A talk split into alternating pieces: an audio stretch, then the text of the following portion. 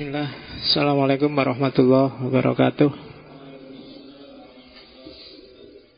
Bismillahirrahmanirrahim.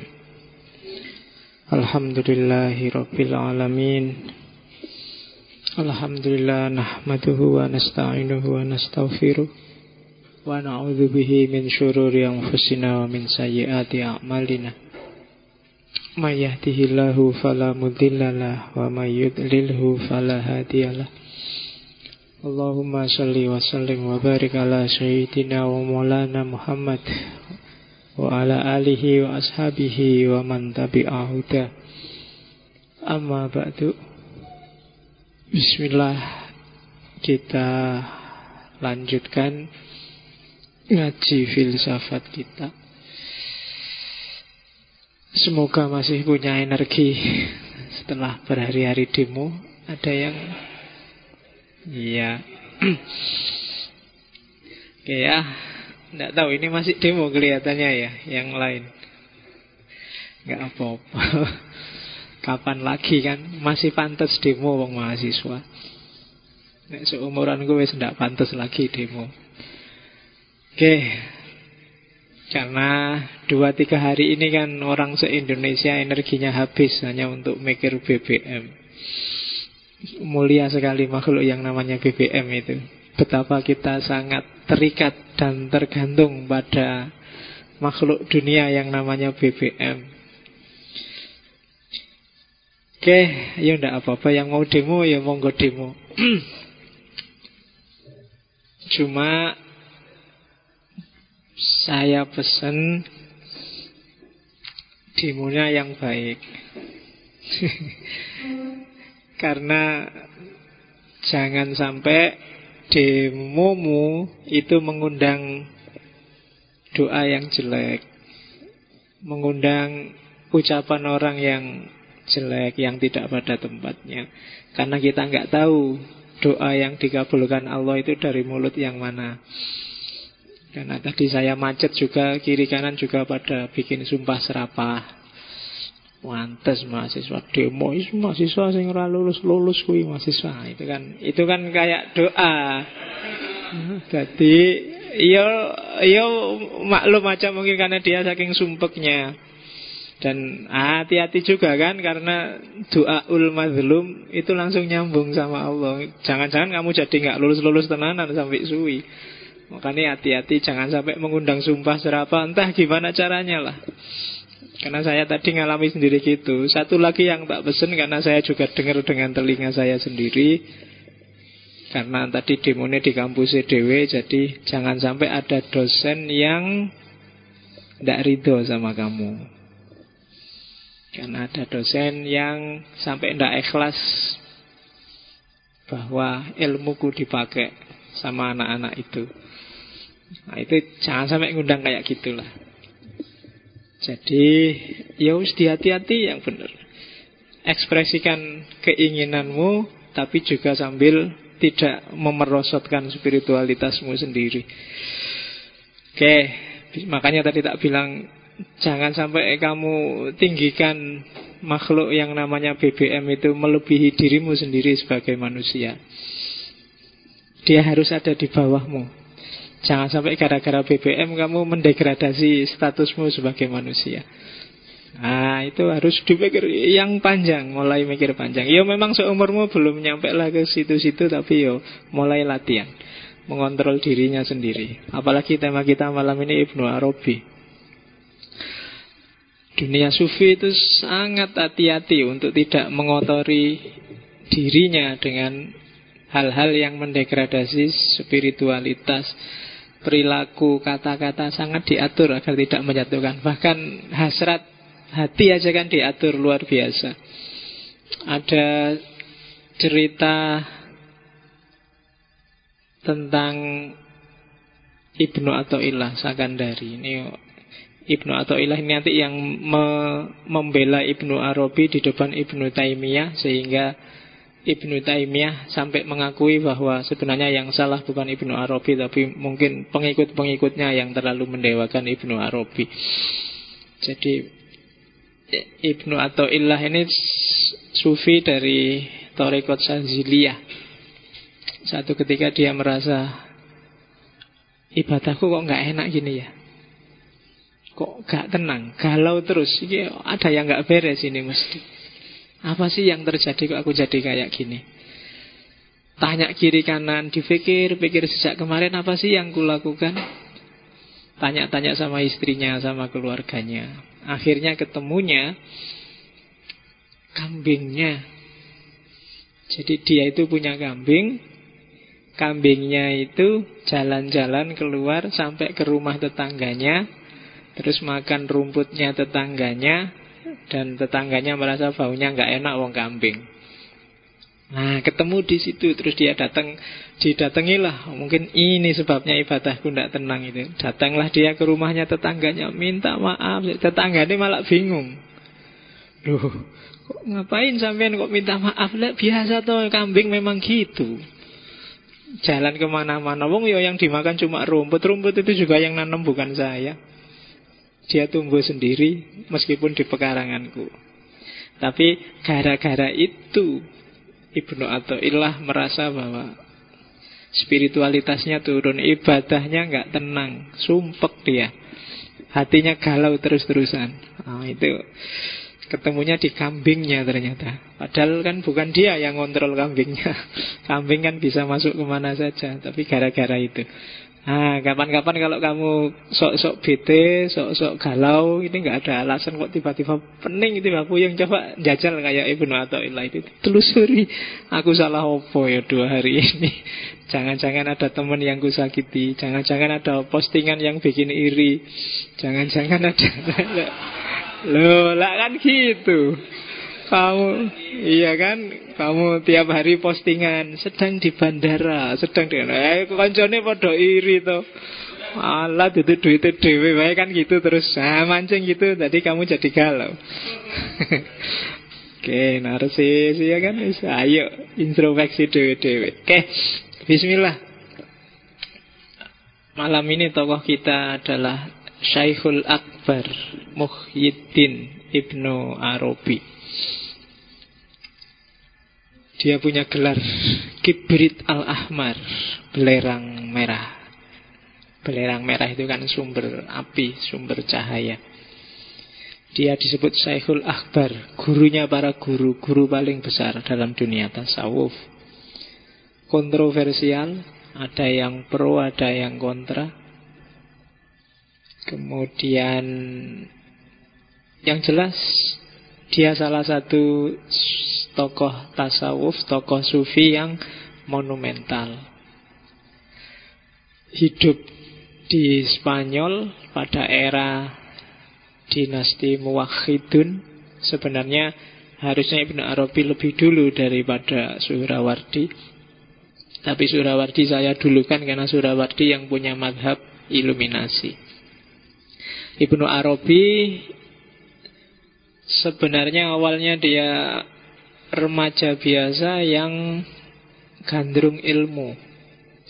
Mirip Suhrawardi kemarin, hampir semua sufi besar itu awalnya gandrung dengan ilmu, termasuk Ghazali.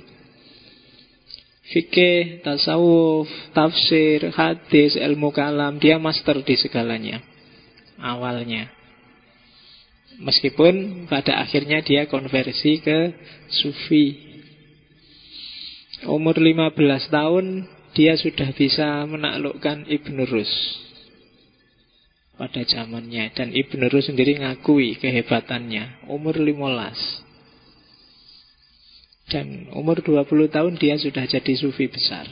Ya kalau kamu baca saya lupa kitabnya ketika dia debat dengan Ibn Rus itu. Jadi debatnya agak lucu karena sama-sama orang pinter jadi nggak nggak terlalu banyak ngomong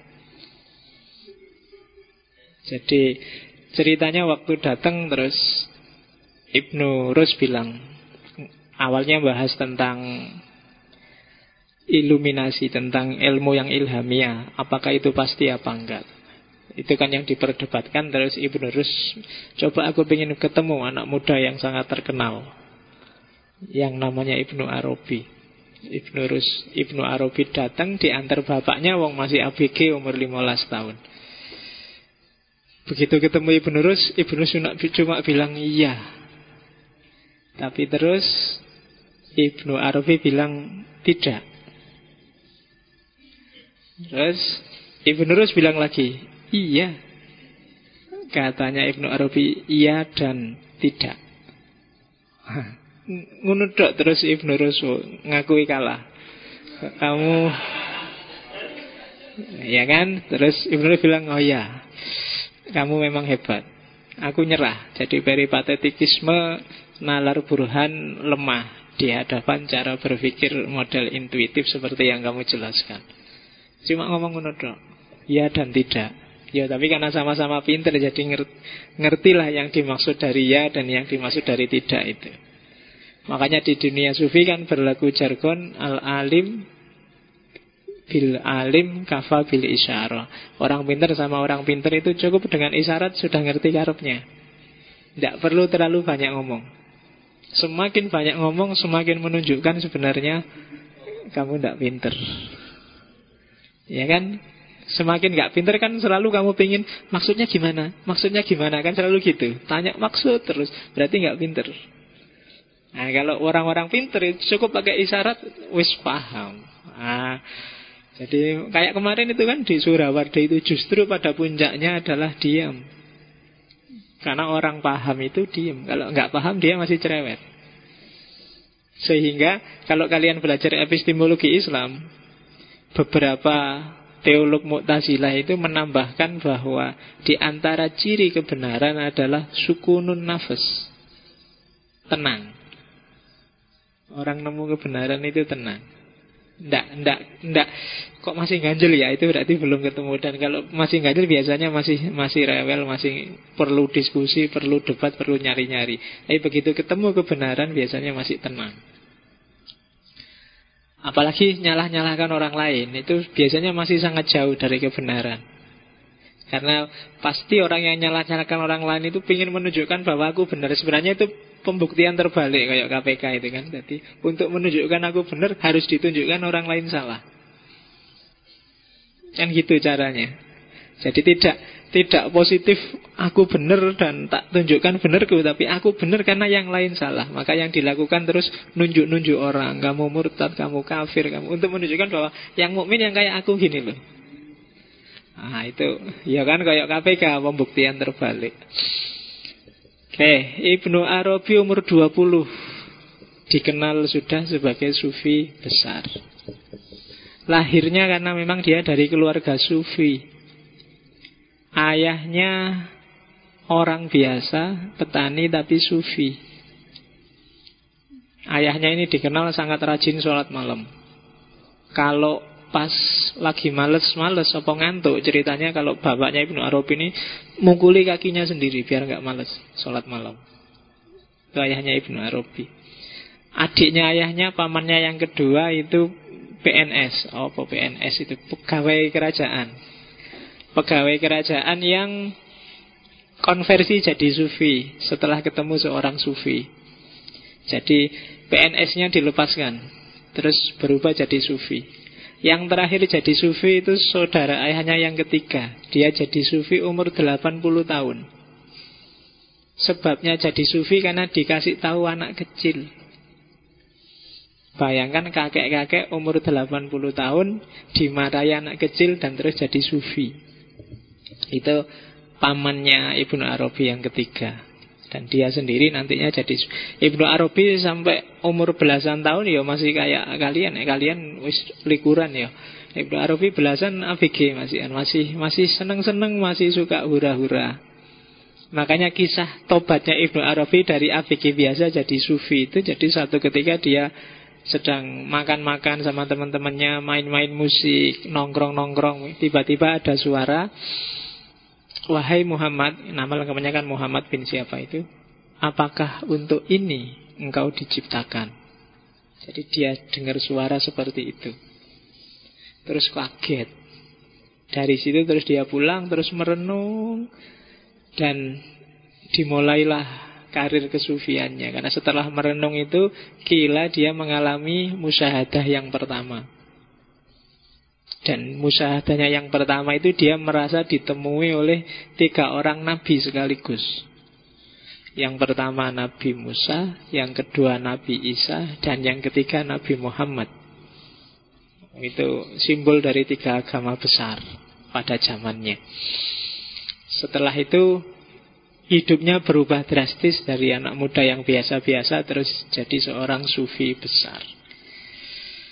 Ya kamu boleh menginspirasi kisah Ibnu Arabi ini untuk hidupmu sendiri Kalau pas lagi ngapa-ngapain, lagi nggak karu-karuan. Nah, Bayangkan aja kamu dapat peringatan Wahai anak muda Ya apa untuk ini kamu diciptakan itu? Ah gitu kan. Biar kamu nggak kebacut, nggak keterlaluan kalau pas lagi kumat. Jadi sekali-sekali diingatkan dirinya sendiri Pikiran-pikirannya Ibnu Arabi sangat kontroversial. Menulis buku sekitar 200-an.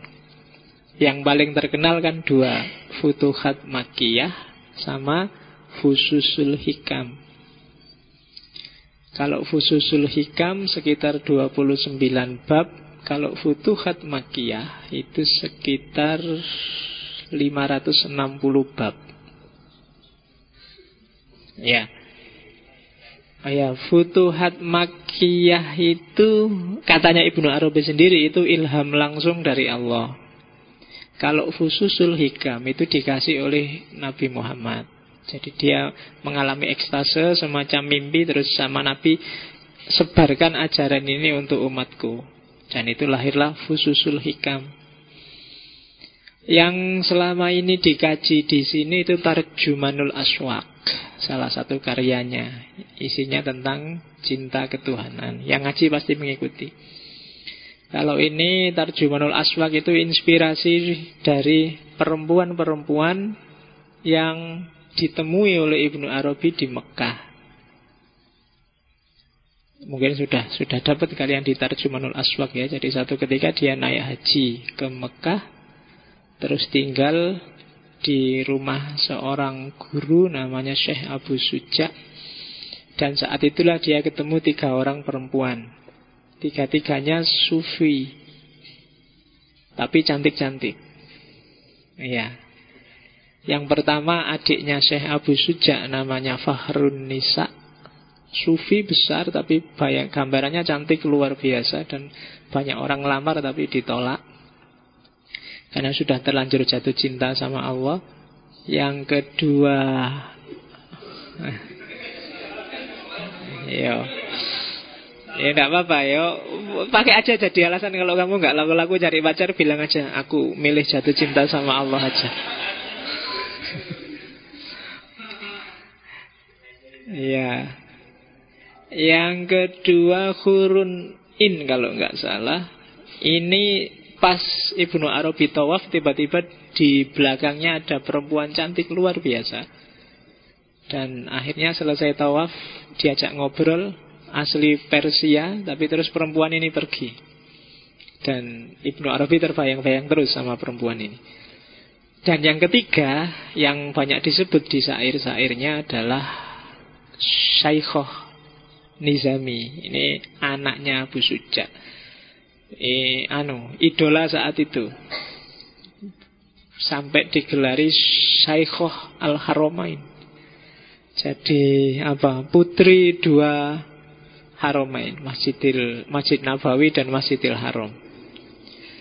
Dan nanti banyak puisi-puisi itu arahnya ke mereka tapi sebenarnya Ibnu Arabi maksudnya ke cinta ketuhanan cuma pakai simbol nama-nama perempuan itu. Dan orang yang hanya baca Tarjumanul Aswak dan nggak paham kayak para ulama fikih zaman dulu terus menuduh Ibnu Arabi itu ah si Ibnu Arabi itu rodo agak cabul, agak ayo, agak ah, agak woman, agak suka perempuan agak itu. Tapi terus nanti Ibnu Arabi nulis sarahnya. Nah, saya agak lupa nama sarahnya, tapi yang belakang judulnya ada taklik. Sarahnya Tarjumanul Aswak.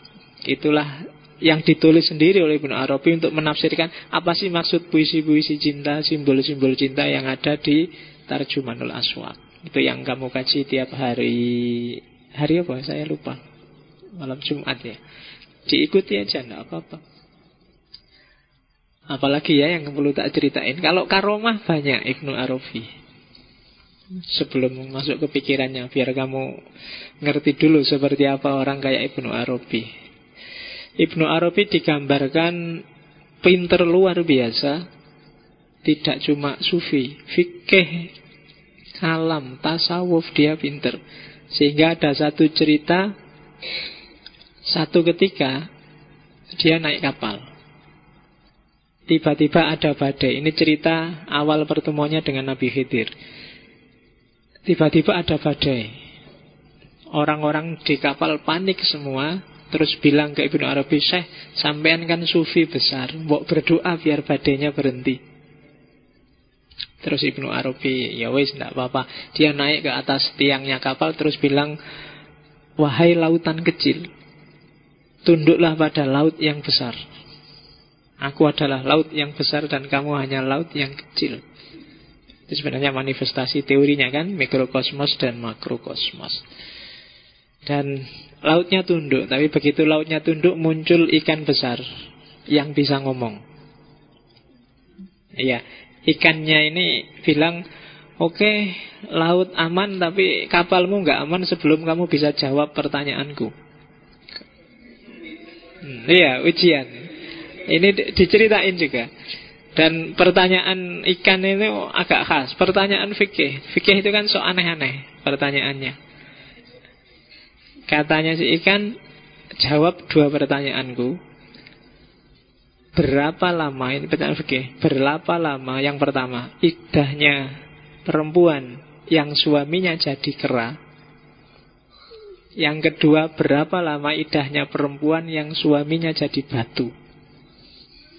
Oh, judek ya fikih. Cuma karena Ibnu Arabi ini pinter ya, usul fikihnya jalan. Dan dia jawab, perempuan yang ditinggal mati su eh perempuan yang suaminya jadi kera idahnya kayak idah cerai. Jadi kayak perempuan yang dicerai suaminya. Karena begitu suaminya jadi kera kan otomatis talak jatuh. Karena nggak kompatibel laki-laki kok perempuan kok kawin sama kera. Berarti kan otomatis talaknya jatuh dan karena masih hidup ya kayak perempuan yang ditalak. Sementara perempuan yang suaminya jadi batu ya idahnya kayak mati. Jadi kayak yang suaminya mati. Jadi sesuai itu dan ikannya puas, akhirnya ikannya jadilah dia Nabi Khidir. Setelah itu Ibnu Arabi diajak uzlah dan di antara gurunya Ibnu Arabi itu Nabi Khidir. Oke, yang jelas pikiran-pikirannya kontroversial nanti kita lihat kontroversi apa. Dan saya memang sengaja tak ceritain panjang-panjang karena pikiran-pikirannya saya nggak mau panjang-panjang khawatir kamu sumpek. Karena agak agak jelimet tidak akan bisa satu sesi. Jadi akan saya kasih beberapa pancingan. Semoga bisa kamu tangkap untuk pikiran-pikirannya Ibnu Arabi. Dia sebenarnya anaknya orang kaya cuma karena sering kontroversi akhirnya dia sering bermasalah sama orang lain. Kadang sampai dipukuli, kadang sampai dipenjara. Dan terakhir kabarnya dia sakit karena dipukuli orang. Yang pada akhirnya dia meninggal.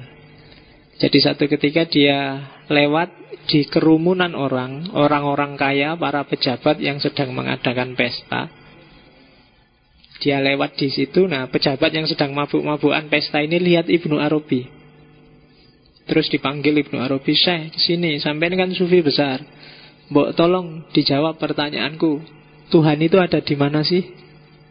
Kan gitu. Terus Ibnu Arabi bilang, Tuhan yang kalian sembah-sembah itu sekarang ada di bawah kakiku. Ini orang-orang marah semua, kurang ajar kamu, murtad. Yo, kafir yo, dan dia dipukuli di situ. Sampai kemudian Ibnu Arabi sakit. Sampai meninggal. Nanti setelah Ibnu Arabi meninggal, ada orang yang ngecek di bawah kakinya tadi ketika Ibnu Arabi bilang ada apa sih kok Tuhan yang kamu sembah ada di bawah kakiku itu? Terus tanahnya digali. Begitu digali ternyata di situ ada peti yang isinya emas ah ya maksudnya para pejabat dan para orang-orang mabuk-mabuk itu kan sembahannya kan harta Yang dia dewa-dewakan kan kekayaan. Maka Ibnu Arabi bilang Tuhanmu itu ada di bawah kakiku. Karena di bawah kakinya Ibnu Arabi ada harta, ada emas. Oke, cuma yang nggak paham terus, wah kurang ajar kamu murtad, dianggapnya Tuhan kamu injak-injak. Maksudnya bukan itu.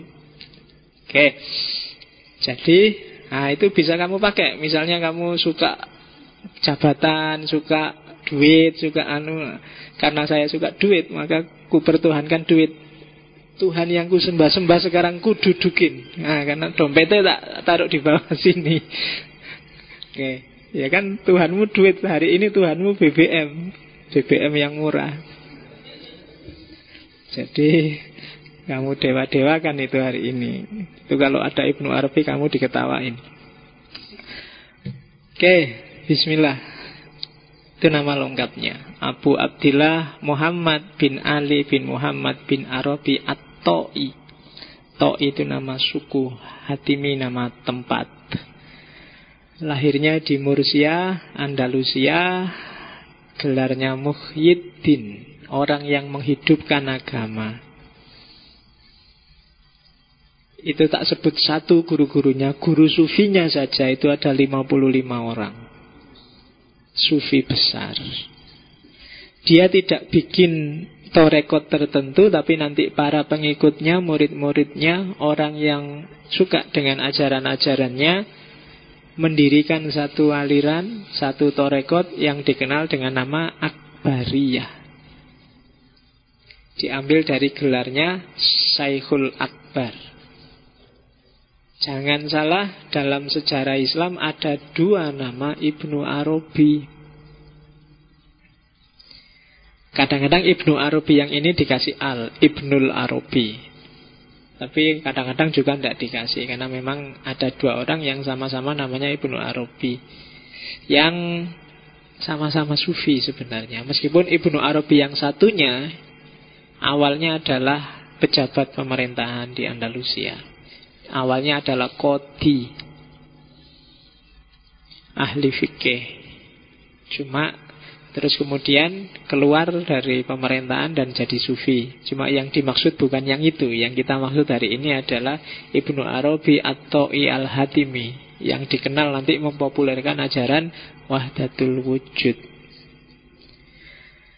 Oke, Bismillah. Kita kita cari hikmah dari pikiran-pikirannya Ibnu Arabi. Saya tidak akan masuk terlalu jauh ke kontroversinya. Kita lihat modus berpikirnya Ibnu Arabi. Yang pertama, katanya Ibnu Arabi, pengetahuan itu ada tiga jenis. Kalau di Ibnu Arabi bukan bayani, irfani, burhani. Tidak. Katanya Ibnu Arabi, ada yang pertama ada ilmu akli, yang kedua ilmu akhwal, dan yang ketiga ilmu asror. Yang pertama ilmu akli kalau bayani irfani burhani, ya bayani dan burhani itu ilmu akli. Dua-duanya pakai akal. Jadi pengetahuan yang sifatnya empiris dan rasional. Biasanya kan orang membaginya empiris sendiri, rasional sendiri. Kalau di Ibnu Arabi enggak lah.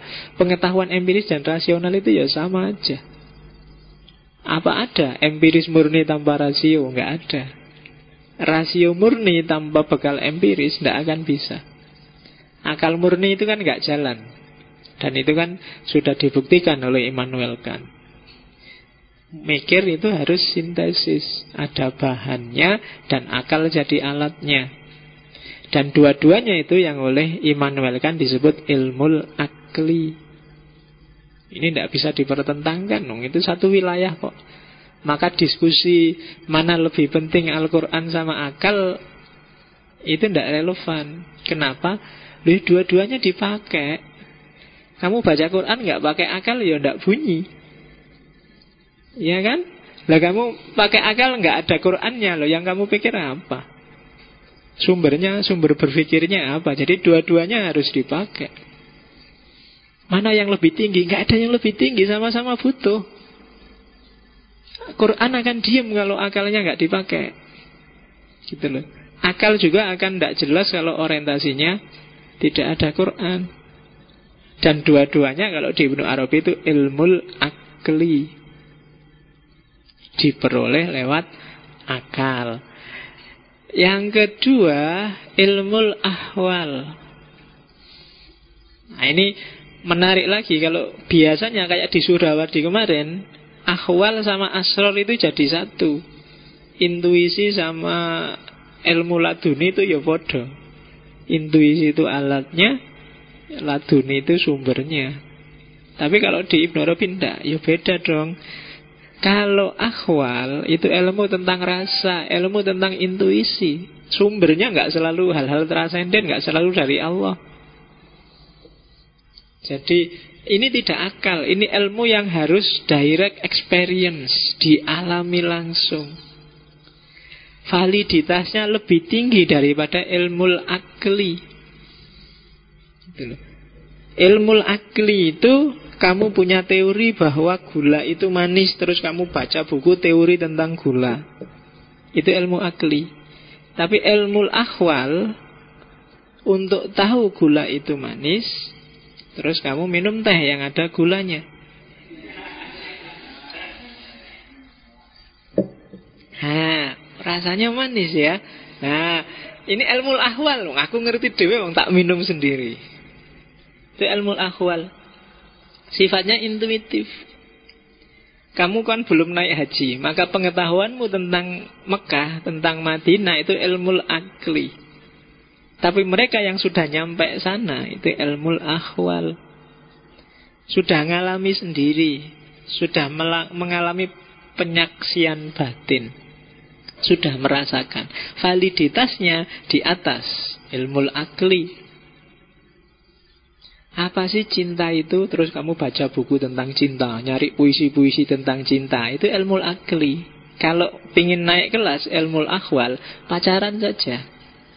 Kamu akan ngerti, oh kayak gini tuh jatuh cinta itu. Nah, derajatnya lebih tinggi. Kalau ilmu akli kamu bisa nulis puluhan buku tentang cinta, tentang macam-macam yang ada hubungannya dengan kasih sayang. Tapi mereka yang ngalami langsung itu lebih direct experience. Validitasnya lebih tinggi. Demo itu dahsyat loh Pak, luar biasa gairahnya. Kamu yang nggak demo nggak ngerti enaknya, makanya kamu nggak mau demo. Mereka yang demo yang ngerti. Ya meskipun kamu kok di mana sih Pak enaknya demo, wong dikejar-kejar, dilempari tianu. Ya tanya mereka yang ngalami. Kayak gimana sih rasanya demo itu dan penjelasan mereka lebih valid. Mereka ngalami langsung. Coba kamu tanya besok wawancara, apa enaknya demo? Kan itu. Kalau bagi kamu yang nggak demo kan, ah, tiwas capek, golek susah. Nah, mesti gitu. Mungkin mereka punya argumentasi sendiri yang beda dengan kalian. Kamu yang sudah ngerti dikit-dikit tentang filsafat, sudah ngalami filsafat, kan kesanmu tentang filsafat beda dengan yang nggak ngerti filsafat. Nah, ya anda ngerti filsafat? Alah filsafat kurang kerjaan. Kurang gawean. Mikir gampang-gampang dibikin susah. Kan gitu kesannya orang. Tapi kamu yang ngerti filsafat kan tidak gitu. Kenapa kok tidak gitu? Karena kamu sudah ngalami sendiri. Itu ilmu ahwal. Jadi kalau ada penjelasan apa pun Coba kamu cek Itu ilmu akli apa ilmu ahwal Kalau ada orang ngomong feminisme Ngomong anti radikalisme ngomong ah, itu ilmu akli apa ilmu akhwal Jangan-jangan ngomong feminisme kesetaraan perempuan dan laki-laki tapi di rumah istrinya dimarahi tiap hari. Ya kan? Kalau ada apa-apa, ah pantas perempuan, memang gitu caranya. Cuma begitu di kelas ngomongnya feminis. Nah, itu berarti ilmu akli, bukan ilmu akhwal. Feminisme adalah ilmunya, tapi bukan hidupnya. Nah, Mungkin sampai detik ini filsafat bagi kalian masih ilmu akli. Masih berjarak. Tapi kalau bisa ilmu akhwal. Alami sendiri. Hayati Hikmah-hikmah yang ada di pikirannya para filosof. Biar lebih valid. Dan ada pengetahuan level yang ketiga Yang disebut ilmu asror Kalau ini bukan akli, tapi ahwal yang sumbernya bukan upayamu. Rasa tapi bukan kamu yang mengupayakan rasa itu. Kamu cuma menunggu, kamu pasif. Ya kalau di tasawuf kan ini batin yang jernih yang dilimpahi pengetahuan oleh Allah. Jiwa yang bersih yang dijajari oleh Allah. Makanya disebut min laduni. Ladun itu kan jajar dari sisinya Allah. Kalau Allah sudah ada dalam dirimu, wong Allah itu segala sesuatu, maka kamu ngertilah segala sesuatu. Para wali, para nabi, itu ilmunya di level ilmu asror. Nggak sekedar, dia nggak ngalami, tapi ngerti. Sama dalamnya dengan akhwal. Makanya kadang-kadang nabi itu kan bisa nebak masa depan.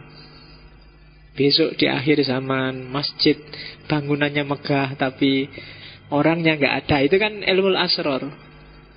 Kayak Nabi waktu habis Isra Mi'raj diuji sama kafir Quraisy Mekah ditanya Allah dari mana kamu wong tadi malam masih di sini kok ngakunya dari Masjidil Aqsa misalnya terus Nabi kan bisa menjelaskan detail ketika ditanya itu nah itu kan kalau bahasa kitabnya tiba-tiba malaikat Jibril datang bawa gambarnya Masjidil Aqsa di depan Nabi terus Nabi bisa cerita. Itu sebenarnya ilmu asror. Pengetahuan tentang yang rahasia-rahasia. Maksudnya rahasia itu yang manusia biasa nggak menjangkau. Tentang masa depan, tentang masa lalu, tentang rahasia hati. Nah, itu kan orang-orang tertentu yang bisa menjangkau. Itu ilmu asror. Kadang-kadang rahasia hati itu tidak luar biasa. Orang modern bisa membaca wajah. Karena memang ekspresi tubuh dari yang paling atom paling kecil sampai paling besar itu sebenarnya menggambarkan siapa dirimu dan hanya cuma kita susah menjangkaunya. Kalau ilmu asror orang dikasih informasi langsung oleh Allah. Itu jenis pengetahuan ketiga. Tiga-tiganya penting dan tiga-tiganya dipakai oleh Ibnu Arabi meskipun ini sifatnya ranking. Yang paling meyakinkan ya ranking pengetahuan jenis ketiga di bawah itu pengetahuan jenis kedua dan di bawah itu pengetahuan jenis pertama. Oke, pengetahuan jenis pertama kamu peroleh keluar dalam arti kamu cari kebenaran di luar dirimu. Kalau pengetahuan jenis kedua, kamu melihatnya ke dalam. Kalau bahasanya Mehdi Hair Yasdi itu pengetahuan swa objek karena untuk tahu kan kamu ngecek dirimu. Tadi saya minum teh untuk ngerti bahwa teh itu manis kan saya nggak tanya ke sana, tapi saya ngecek ke dalam. Jadi objek pengetahuannya aku, yang mengetahui juga aku. Sehingga itulah disebut pengetahuan swa objek. Saya ini cinta apa enggak ya? Itu kan ke dalam urusan rasa. Ini sebenarnya cinta apa sekedar iseng apa ini nafsu kan saya kalau ke dalam. Pengetahuan tentang rasa itu ke dalam, sebuah objek. Nah, ada lagi jenis ketiga. Kalau ketiga itu juga ke dalam, tapi sumber pengetahuan bukan dirimu lagi, tapi dari luar dirimu. Itu tiga pendekatan. Dan ini kadang-kadang di level tertentu tidak cuma para wali atau nabi yang mendapatkan ilmu asror. Mungkin di titik tertentu kamu bisa dapat ilmu asror itu karena Allah itu maha penyayang. Sehingga kadang-kadang kan kamu ada masalah Solusinya gimana ya Tiba-tiba muncul ide di kepalamu Tanpa kamu usahakan nah, Itu termasuk golongan ilmu asror Atau tiba-tiba kamu mimpi yang jadi solusi Itu ilmu asror Jangan salah kalau di Ibnu Arabi mimpi itu juga termasuk sumber pengetahuan. Dan Ibnu Arabi sering sekali mengalami ekstase melalui mimpi. Ibnu Arabi seorang sufi yang dikenal paling mudah untuk ekstase, paling mudah untuk kasaf. Kalau orang sufi yang lain kan perlu riyadho, mujahadah, baru kasaf. Tapi kalau Ibnu Arabi bisa anytime. Bisa ngobrol-ngobrol gini tiba-tiba trans. Kayak orang nggak sadar. Itu Ibnu Arabi. Bisa tidur biasa tiba-tiba kasyaf Tiba-tiba itu istimewanya Ibnu Arabi Meskipun bagi yang tidak percaya itu jangan-jangan dia punya penyakit apa gitu Tapi ada buktinya. Buktinya apa? Dia nulis sekitar 200 kitab. Itu kalau tidak orang biasa Tidak mungkin. Ada satu kitab saya lupa judulnya Khilyatul apa gitu. Itu cuma ditulis satu jam. Karena begitu dia mengalami kasyaf Ilmu asrol terbuka Begitu dia megang pena dan nggak berhenti tangannya selama satu jam Lahirlah saya Sayangnya saya lupa judul kitabnya Di antara 200 itu. Jadi katanya Ibnu Arabi Kalau sudah megang pena dan mengalami kasyaf Dia tidak akan bisa berhenti. Enak kan? Begitu kamu pengen nulis skripsi Iya. Sak jam bisa mulai bab 1 sampai bab 5 penutup selesai. Nah, Lumayan Oke, yuk cari aja yang kayak gini Ya Zaman dulu Lupa 5-6 tahun yang lalu ada mahasiswa yang garap skripsi di, di Usuluddin di UIN tentang Ibnu Arabi. Dan anak ini ikut Torekot Akbariyah. Nah, skripsinya itu bagus luar biasa. Cuma minim referensi. Ya, saya yang nguji kan tak pikir, ini kamu plagiat apa enggak sih? Kok bisa Kalimat-kalimat kayak gini kamu ambil di mana? Dan dia bilang, kalau saya sudah judek pak, tidak paham-paham baca bukunya Ibnu Arabi, ya dia riado. Kalau sudah riado, malamnya ditemui Ibnu Arabi dan ngobrol sama Ibnu Arabi. Yo. Oh itu kan bingung kan, lagi piye ngujine secara ilmiah. Tapi tidak pakai referensi Dan dia nggak pelagiat Ya berarti paling tidak kan tak anggap ya wis Ibnu Arabinya nanti yang penting itu pikiranmu sendiri nggak jiplak dan bagus gitu. Oh itu kan alternatif Kalau kamu sudah judek wis riado wae Siapa ngerti dapat ilham apa dapat apa lah gitu. Lumayan. Dan benar itu jadi Saya lupa tahun berapa itu ya. Dan memang bagus sekali. Ya meskipun dosen yang lain nggak percaya tapi ah situ. Tapi memang dia ikut rekod dan setiap kali dia buntu tidak paham-paham dia melakukan amalan tertentu riadah tertentu dan malamnya bisa ngobrol sama Ibnu Arabi. Oke. Ya, yo ya kalau diceritain enak, cuma begitu kamu ngerti riadahnya gimana mungkin kamu ah besok-besok saja Pak, mesti gitu. Karena kadang-kadang kan riadohnya atau rekod itu kan agak berat itu Mungkin puasa, wiritan lah, nggak tidur lah, nggak apa lah. Itu kan bagi kamu kan berat. Kamu kan siap nggak tidur kalau ada siaran langsung sepak bola aja kan? Di luar itu kan kamu males Sholat. Oke, jadi itu jenis pengetahuan Jadi jangan salah, ya selama ini modus berpikir kita hanya di pengetahuan jenis pertama Atau paling jauh jenis kedua. Jenis kedua pun kita sering tidak percaya. Itu kan jenis pengetahuan intuitif Pengetahuan instingtif Itu kan kita sering tidak percaya. Kita anggap itu firasat Itu kan jenis pengetahuan kedua.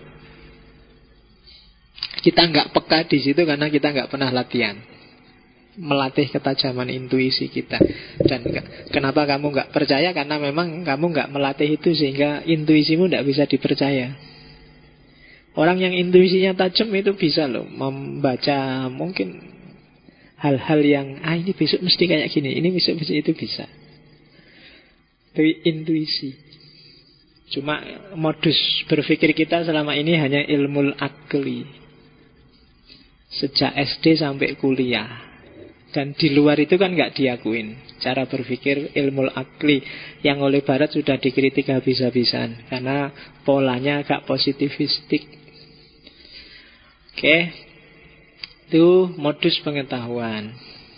Ah. Ini yang paling terkenal sebelum ngomong wahdatul wujud. Itu tadi epistemologinya, sekarang ontologinya.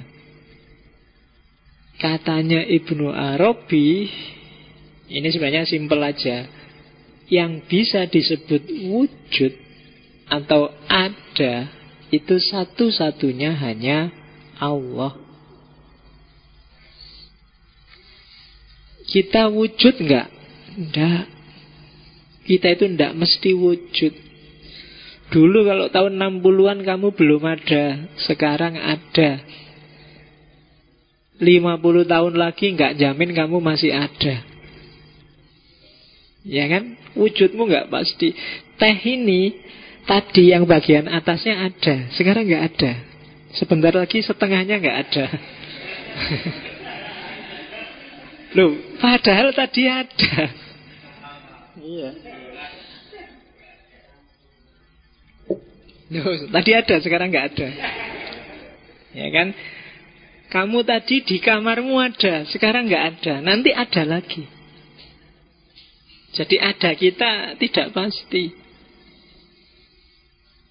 Satu-satunya yang adanya pasti itu hanya Allah. Loh kenapa Pak kok di kitab-kitab di mana-mana kita juga disebut ada. Ada manusia, ada gunung, ada itu. Tidak, itu cuma metafor aja. Untuk memudahkan pembahasan. Tapi hakikatnya satu-satunya yang ada itu hanya Allah. Dan ada kita itu dipinjemi oleh adanya Allah. Maka semua yang selain Allah itu tidak wujud tapi maujud. Maujud itu diadakan Dia tidak ada dengan sendirinya Kalau nggak ada dengan sendirinya Berarti adanya dia Butuh yang lain yang bikin dia harus ada Maka disebut maujud Jadi ternyata kita tidak sejati Yang sejati hanya Allah Kalau dalam bahasanya Suhrawardi kemarin kan kita bukan cahaya Kita cuma kaca maka manusia yang paling kasihan, yang paling tidak tahu diri adalah manusia yang sombong.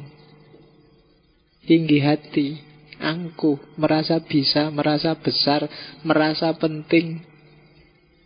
Berarti dia melukakan hakikatnya sendiri. Makanya kesombongan setitik aja bikin orang tidak bisa masuk surga. Kenapa? Karena dia keluar dari hakikat kediriannya. Hakikat wujudnya wong kamu itu nggak ada. Adamu seperti apa pun itu jasanya Allah. Kalau kamu ganteng itu memantulkan keindahannya Allah. Kalau kamu Loh. Nah, ada orang jelek itu Yang ada orang eksotis Loh iyalah Kamu itu Jangan bilang jelek Cakep dan jelek itu relatif bos. Iya, kalau eksotis itu kan khas kan jadi. Daripada kamu bilang wah wajahmu eksotis sekali kan nggak apa-apa. Kalau dibilang jelek nanti kan ya. Jadi, lu kan pernah tak ceritain kan ternyata cantik dan jelek di bagian-bagian negara di dunia ini persepsinya beda-beda. Makanya kamu lihat bule-bule yang ke Indonesia itu Masuk nyari bule juga Nanti yang putih-putih enggak Dia nyari yang hitam-hitam Yang agak ledak-ledak Yang nggak pernah mandi Itu dia seneng Coba aja kamu lihat bule-bule itu yang jajari itu kan yang gitu-gitu Karena bagi mereka oh, Ini kulitnya kulit timur Wajahnya wajah timur Dan biasanya disebut eksotis oleh mereka Jadi yo, Jangan mau dibilang jelek Bilang aja wajahku eksotis loh Oke. Oke. Ya. Jangan minder, jangan minder dan jangan sombong. Begitu, begitu kamu minder, berarti kamu tidak terima dengan yang memancarkan adanya padamu. Tidak ada yang jelek itu. Orang Afrika aja yang disukai, saya bilang dulu kan, Afrika itu tidak suka dengan kulit putih. Karena bagi mereka kulit putih itu jelek. Mereka lebih suka kulit yang hitam dan mengkilat. Jadi ya, jangan mandi tiga hari itu mengkilat kan kulitmu kena keringat. Nah, itu orang Afrika suka hitam yang mengkilat.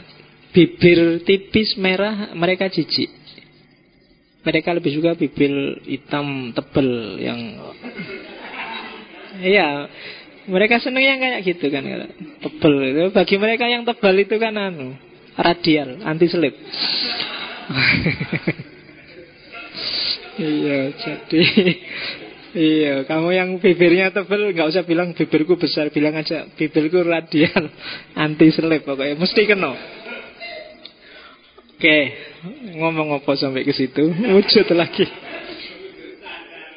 Nah, seperti apa sih hubungannya? Lah terus gimana Pak hubungan antara wujud dengan maujud itu? Dari situ nanti lahir wahdatul wujud. Sebenarnya wujud dan maujud itu dua keping dari sisi mata uang yang sama. Itulah wahdatul wujud. Jadi al, jadi apa? Itu bedanya antara hak dengan kholak. Jadi Allah itu kalau dilihat dalam dirinya sendiri, maka dialah al-haq. Tapi kalau dilihat dari sisi manifestasinya, penampakannya, kalau bahasanya tasawuf, bahasanya Ibnu Arabi, tajalinya Allah, yang itu namanya kholak, maka dia banyak. Jadi dilihat di sisi dirinya sendiri, Allah itu hak satu dan segalanya, tapi dilihat dari sisi manifestasinya Manifestasi itu kan penampakan. Penampakan itu kan bukan yang sesungguhnya Hanya tampilannya aja Kayak gitu. Tampaknya saja kayak gitu. Nah itu banyak. Alam semesta ini adalah tampaknya dari Allah Makanya acara hantu-hantuan itu kan pakai istilah penampakan. Kita tunggu penampakan. Penampakan itu kan bukan barangnya itu sendiri, tapi tampaknya saja kayak gitu. Makanya kalau ada asap lewat, putih-putih lewat, terus dikasih lingkaran merah, perhatikan asap ini kan gitu. Asap ini kan bukan hantunya, dia cuma penampakannya. Tajalinya. Nah, Allah itu satu, satu-satunya, dan penampakannya adalah alam semesta ini termasuk kalian. Itulah wahdatul wujud. Analoginya biasanya pakai cermin kalau di Ibnu Arabi. Kayak cermin banyak atau kalau bingung cermin banyak, misalnya ruangan ini temboknya semua kita ganti dengan kaca yang bisa dibuat berkaca. Terus aku berdiri di tengah-tengah ruangan ini yang sekelilingnya kaca. Maka kamu kan lihat gambarku ada di sana, gambarku ada di sana, gambarku ada di sana. Kan? Yang ada di kaca itulah penampakan. Wujud yang sejati jiwaku yang ada di tengah itu tadi. Alam semesta termasuk manusia itu gambarku yang ada di kaca itu. Dan Allah adalah aku yang ada di tengah-tengah itu tadi. Itulah wahdatul wujud. Wujud yang sejati ya aku yang di tengah tadi. Yang lain kan cuma penampakan. Apa pun yang lain itu kan tergantung aku. Kalau aku ngangkat tangan, dia juga ngangkat tangan yang gambar di sana. Yang belakang juga ngangkat tangan. Dan alam semesta itu ya gambar-gambar yang ada di kaca Mungkin yang pojok sana jadi gunung Yang pojok sini jadi laut yang pojok Itu gambarnya Allah Gambarku di kaca kan gitu Yang sebelah sana gambar punggung Sebelah sana gambar wajah Sebelah sana gambar pundak kanan Sebelah kiri gambar pundak kiri Dan itulah alam semesta ada yang sedikit menggambarkannya, ada yang banyak, ada yang hampir representatif, dan di antara yang dianggap paling mendekati Allah, ala suratihi adalah manusia. Jadi manusia adalah representasi, bukan jasmaninya ya. Nanti kalau jasmaninya kamu oh, berarti Allah itu kayak gini enggak. Tapi ruhaniahnya, dimensi ruhnya manusia adalah manifestasi paling sempurna dari wujud Allah. Makanya innallaha khalaqa Adam ala suratihi. Oke. Itu itulah gambarannya wahdatul wujud. Jadi semuanya wujud, semuanya Allah, semuanya wahdah. Jadi satu. Ya. Jadi al-haq sama al-khalq itu dua keping dari sisi mata uang. Intinya ya Intinya ya wujud. Yang lain itu maujud. Dia ada sesuai dengan yang wujud tadi. Karena gambar di kaca itu sesuai dengan apa pun yang dilakukan oleh yang berkaca. Itulah yang disebut wahdatul wujud. Agak beda dengan hulul, dengan itihad, dengan surawardi kemarin. Jadi kalau ini coraknya tidak ada jarak. Allah sama makhluk itu ya wajah dari realitas yang sama. Hanya yang satu sejati, yang satu adalah akibat. Yang satu sebab, yang satu akibat. Yang satu wujud, yang satu maujud. Yang satu hak, yang satu kholak. Oke, jadi semua manifestasi dari Allah. Nah kalau ada yang jahat-jahat gimana Pak? Apa Allah juga jahat? Tidak. Kejahatan itu muncul ketika manifestasi tadi tidak tampak, terhijab jadi tidak bergaya, tidak berprofil seperti adanya, tidak sesuai proporsinya. Kejahatan itu kan ketika sesuatu tidak proporsional, tidak pada tempatnya. Ya kan? Hubungan laki-laki perempuan itu indah, tapi ketika tidak pada porsi dan proporsinya dia jadi jahat. Ya kan? Bunuh itu kalau pas porsi dan proporsinya dia indah. Agak susah membayangkan bunuh. Ada di konteks tertentu bunuh itu indah. Pembunuhan itu indah, bahkan disaksikan oleh banyak orang. Misalnya waktu korban. Loh iya kan? Korban itu kan kamu pembantaian besar-besaran terhadap sapi dan kambing. Tapi kan tidak terasa jahat. Terasa indah. Karena apa? Porsi dan proporsinya pas. Bahkan kadang-kadang bohong pun kalau proporsional sesuai kondisi kadang-kadang pas. Sesuai, indah. Ya kan, Loh, bohong indah itu kan ya, kamu yang pacaran kan sering alami. Kamu kangen aku enggak? Iya kangen padahal enggak. Tapi kan indah. bohong tapi indah. Oke, ya enggak gitu maksudnya. Jadi tidak, semua yang ada di alam semesta ini Ayo realnya pas Maka dia adalah manifestasi dari adanya Allah Oke Nanti ini membawa implikasi panjang Misalnya Gimana Pak kalau terus ada orang bilang Berarti tidak salah orang Kristen dong Ketika orang Kristen bilang Isa, Yesus itu Tuhan. Kan semuanya juga Tuhan, gambarannya Tuhan. Kan gitu. Kalau pakai Ibnu Arabi, iya benar Yesus itu Tuhan, tapi tidak bisa dibalik kalimatnya. Tidak bisa Tuhan itu Yesus. Jadi Yesus itu Tuhan ya karena memang dia salah satu tajali manifestasi Tuhan sebagaimana kamu boleh bilang anak al-haq tapi nggak bisa dibalik al-haq huwa anak.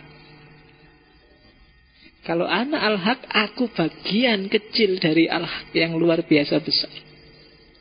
Tapi nggak bisa dibalik. Karena anak adalah gambar yang ada di sana. Itu juga manifestasi Tuhan. Tapi dia tidak Tuhan yang sejati. Yesus Tuhan, iya. Tapi tidak selalu Tuhan itu Yesus. Jadi cara berpikirnya seperti itu. Itu sehingga Islam datang meluruskan semuanya. Tidak kayak gitu. Biarkan Allah yang sejati itu apa adanya. Yang lain itu kholek. Meskipun ada entitas ketuhanan di dalam masing-masing itu. Dan posisikan setiap entitas ketuhanan sesuai porsi dan peranannya masing-masing. Biar dia bisa menggambarkan dirinya sebagaimana gambarnya Tuhan. Dan manusia yang bisa memerankan dirinya secara pas sebagaimana surahnya Tuhan itu nanti yang di Ibnu Arabi disebut insan kamil. Nanti di belakang ada ada penjelasannya. Oke, nah sekarang kita lihat Allah sendiri. Kayak gimana sih rentetan dari yang sejati sampai lahir manifestasi sampai lahir tajalli itu. Jadi memahami Allah katanya Ibnu Arabi bagi dia di tiga level. Allah ndak ujuk-ujuk dia sendiri terus misah dengan mana. Allah itu dia punya tiga martabat. Martabat yang pertama adalah martabat ahadiyah. Ahadiyah itu Allah apa adanya yang laisa kamislihi syai'un. Akalmu nggak akan nyampe memahami Allah. Dia tidak seperti apa pun. Seperti apa pun definisimu, gambaranmu, sebutanmu terhadap Allah, Allah tidak kayak gitu.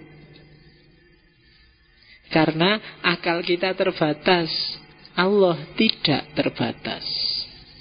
Akal kita hanya laku untuk yang punya ruang dan punya waktu, tapi Allah tidak punya ruang dan tidak punya waktu. Ya kan? Akalmu itu kan tidak berdaya Kalau di luar ruang, di luar waktu sudah nggak nyampe sudah Yang tidak terbatas saja akalmu sudah nggak nyampe Berapa angka paling besar? Nggak akan nyampe pikirmu Berapa ya angka paling besar itu ya Selalu ada yang di atasnya Atau berapa angka paling kecil nggak? Selalu ada yang di atasnya Ukuran paling besar adalah nggak, nggak nyampe Jarak paling jauh itu berapa? Nggak nyampe Karena akal kita hanya bisa untuk yang terbatas karena dia sendiri sifatnya terbatas. Yang tidak ada ruang, tidak ada waktu, akal juga nggak nyampe. Sebelum Allah menciptakan segala sesuatu, oh, kalau pakai sebelum itu kan berarti sudah ada waktu. Akal kita nggak nyampe loh. Iya ya, sebelum Allah menciptakan. Sebelum itu kan berarti sudah waktu. Padahal waktu itu ada ketika alam semesta ada dan perputarannya itulah yang melahirkan kemarin, besok, nanti. Nah sebelum itu gimana? Itu kan nggak nyampe akalmu. Jadi akal yang kamu dewa-dewakan itu sebenarnya batasnya banyak. Cuma kamu aja yang nggak sadar. Cari buku yang judulnya Batas Nalar. Itu versi positivistik di mana nalar itu terbatas. Tapi kalau versi religiusnya nanti seperti ini. Oke. Nah, karena Tuhan itu tidak bisa dinamai, tidak bisa dijangkau, tidak bisa dijelaskan, tidak bisa diakses oleh pikiran. Satu-satunya jalan untuk memahami Tuhan di level ahadiyah itu nanti yang disebut teologi negatif. Selalu harus kamu negasikan apa pun temuanmu, apa pun pikiranmu, apa pun definisimu, penjelasanmu tentang Tuhan. Tuhan pasti tidak seperti itu. Itulah nanti yang disebut teologi negatif. Negasikan semua. Karena Tuhan ada di balik itu semua. Pikiranmu nggak akan nyampe, penjelasanmu nggak akan menjelaskan yang sesungguhnya. Jadi itu level yang pertama. Ada level yang kedua, yaitu level wahidiyah. Level wahidiyah ini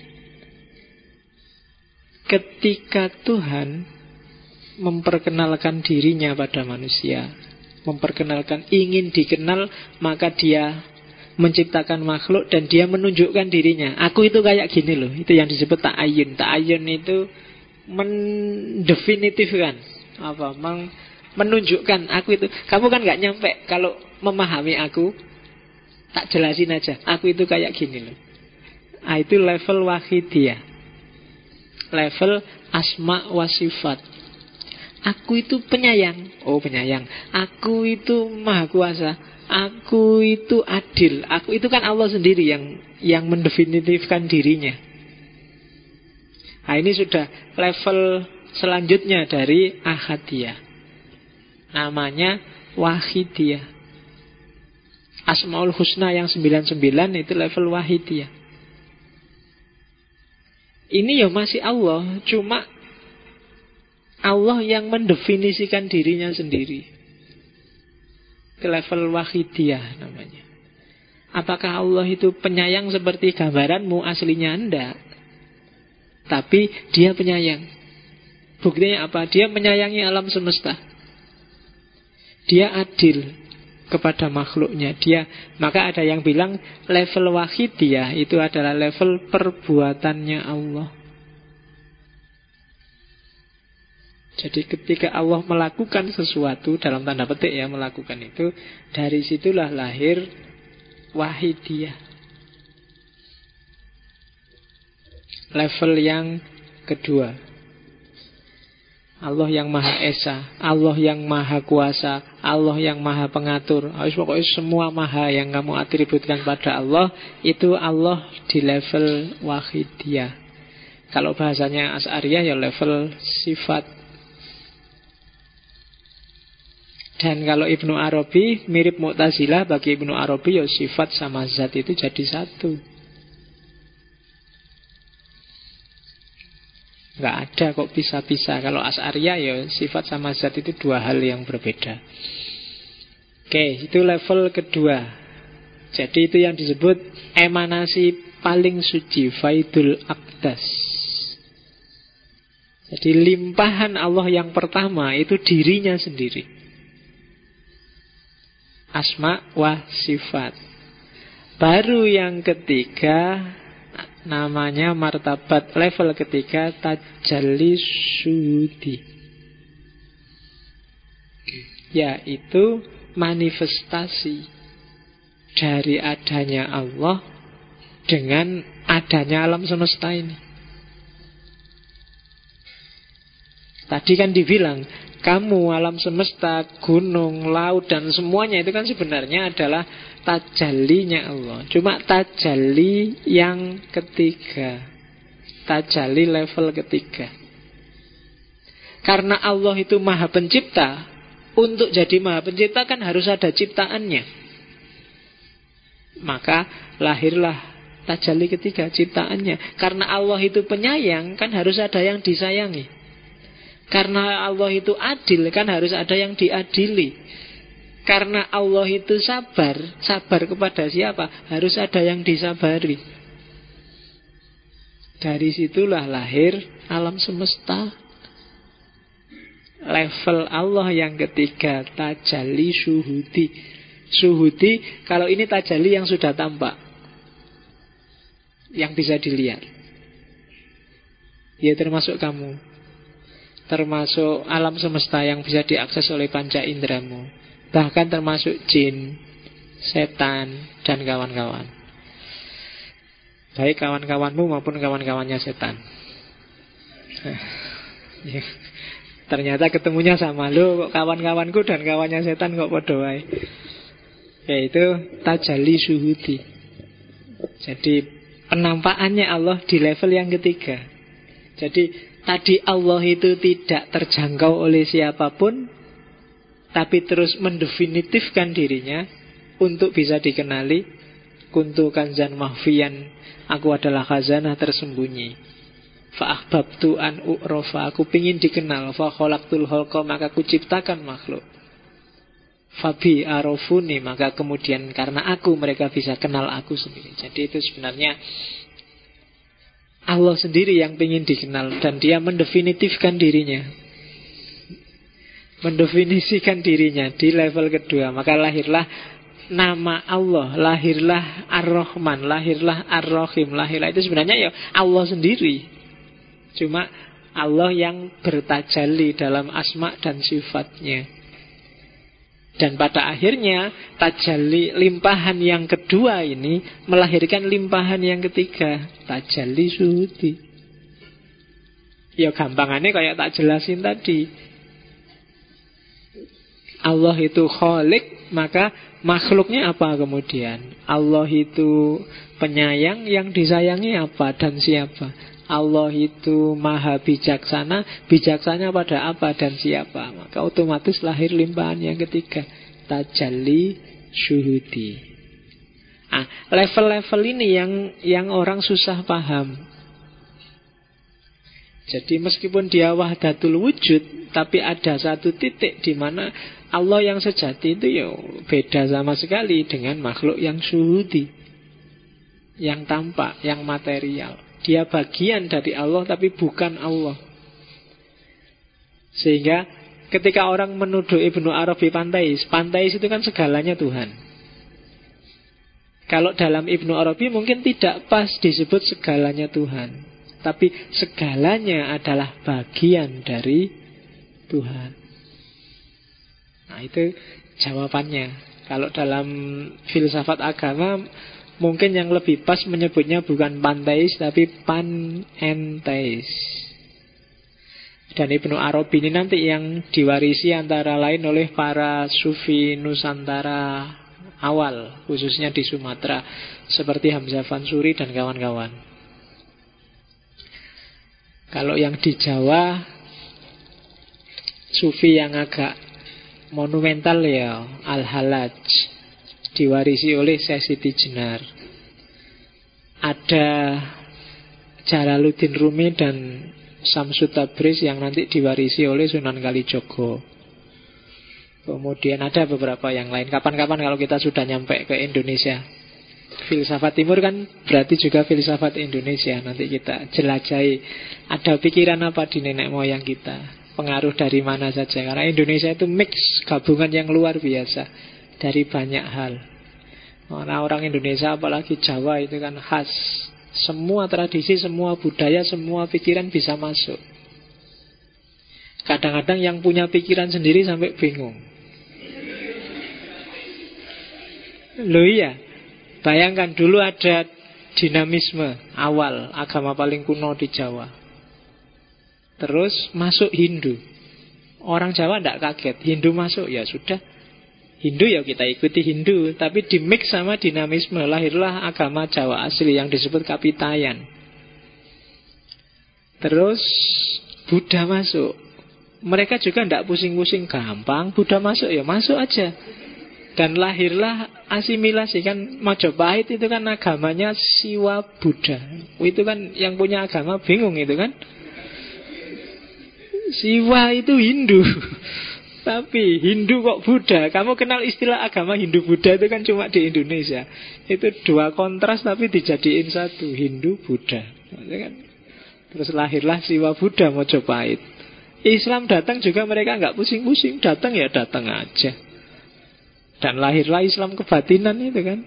Islam kejawen yang hari ini populer yang dipopulerkan oleh banyak tokoh kebatinan Jawa. Itu sebenarnya kan mix dari tradisi-tradisi spiritual sebelumnya dan itu sebenarnya tesis besarnya Suhrawardi kemarin kan bahwa khazanah spiritual itu perennial. Di sisi spiritual, ajaran apa pun bisa kamu gabungkan jadi satu karena visinya sama. Yang tidak bisa kan yang sisi ritualnya. Dan itu yang dulu di India sempat dilakukan oleh Jalaluddin Muhammad Akbar yang ada sinetronnya di Antv itu kan Joda Akbar ya. Joda itu Hindu dan dia sendiri Muslim tapi dia punya visi untuk melahirkan agama baru karena dia agak toleran terbuka maka di istilahnya sering ada diskusi-diskusi antara agama. Terus dia punya visi bikin agama baru mix antara banyak agama tadi di tradisi spiritualitasnya lahirlah agama yang dikenal sebagai dini ilahi. Itu agama zaman kekaisaran Mughal. Itu agama sintesis dari beberapa tradisi spiritual yang hidup di India zaman itu. Ya sila, belakangan sudah mulai jarang yang kenal dini ilahi. Mungkin kalau ada yang mau ngangkat skripsi apa tesis, sumbernya masih banyak. Dini ilahi. Oke, nah ini perlu tak jelasin khusus alam misal. Alam misal ini jadi ada satu alam. Nanti kalau di Suhrawardi sering disebut barzakh. Jadi alam misal ini kadang disebut juga alam malakut. Atau dalam bahasa Ibnu Arabi kadang disebut alam imajinasi. Bukan imajinasi ngarang seperti yang kalian Tapi alam imajinasi. Imajinasi itu kan kombinasi antara beberapa informasi yang dijadiin satu itu kan imajinasi. Tapi kalau di Ibnu Arabi Ada alam khusus Alam malakut. Alam malakut itu bayangkan kalau kalian sudah paham Kayak dunia idenya Plato Alam ini segala informasi alam ini di luar ruang dan waktu. Dia ada di antara wahidiyah dan Suhudi. Dan di sini penuh informasi tentang alam semesta dan segala prototipenya, masa lalu, masa depan dan sebagainya. Yang dilakukan oleh para sufi untuk masuk ke alam ini itu ada yang disebut imajinasi kreatif. Ya nanti medianya ya pakai riadoh itu tadi.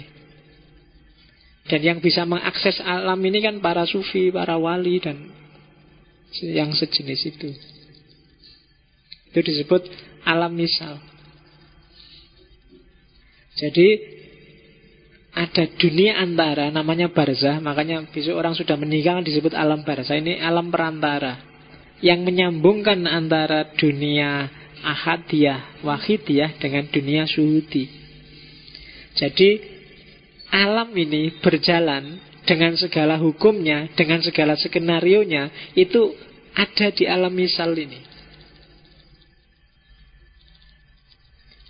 Dan yang mencahayai alam misal itu nanti satu dunia, satu hal yang oleh Ibnu Arabi disebut hakikat Muhammadiyah atau Nur Muhammad. Jadi ini semacam blueprintnya alam semesta. Ada di alam misal. Jadi kamu besok mau jadi apa? Kamu ada apa dengan pikiranmu? Kamu semuanya sudah sudah ada blueprintnya. Sudah ada cetak birunya. Makanya para wali yang mengakses ke sana itu kadang-kadang mereka bisa ngerti masa depan, bisa ngerti yang belum terjadi, bisa ngerti masa lalu yang sudah tersembunyi. Kenapa? Karena mereka bisa mengakses alam misal. Jalannya pakai imajinasi kreatif. Metodenya ya riyado, kasyaf.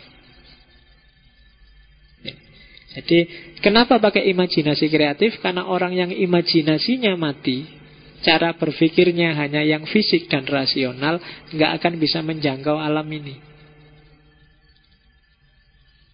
Harus imajinasinya yang hidup. Jadi akalnya menangkapnya dalam moodnya, modenya, mode imajinatif.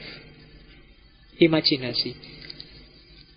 Metafisikanya agama itu kan nggak bisa ditangkap kalau imajinasimu mati.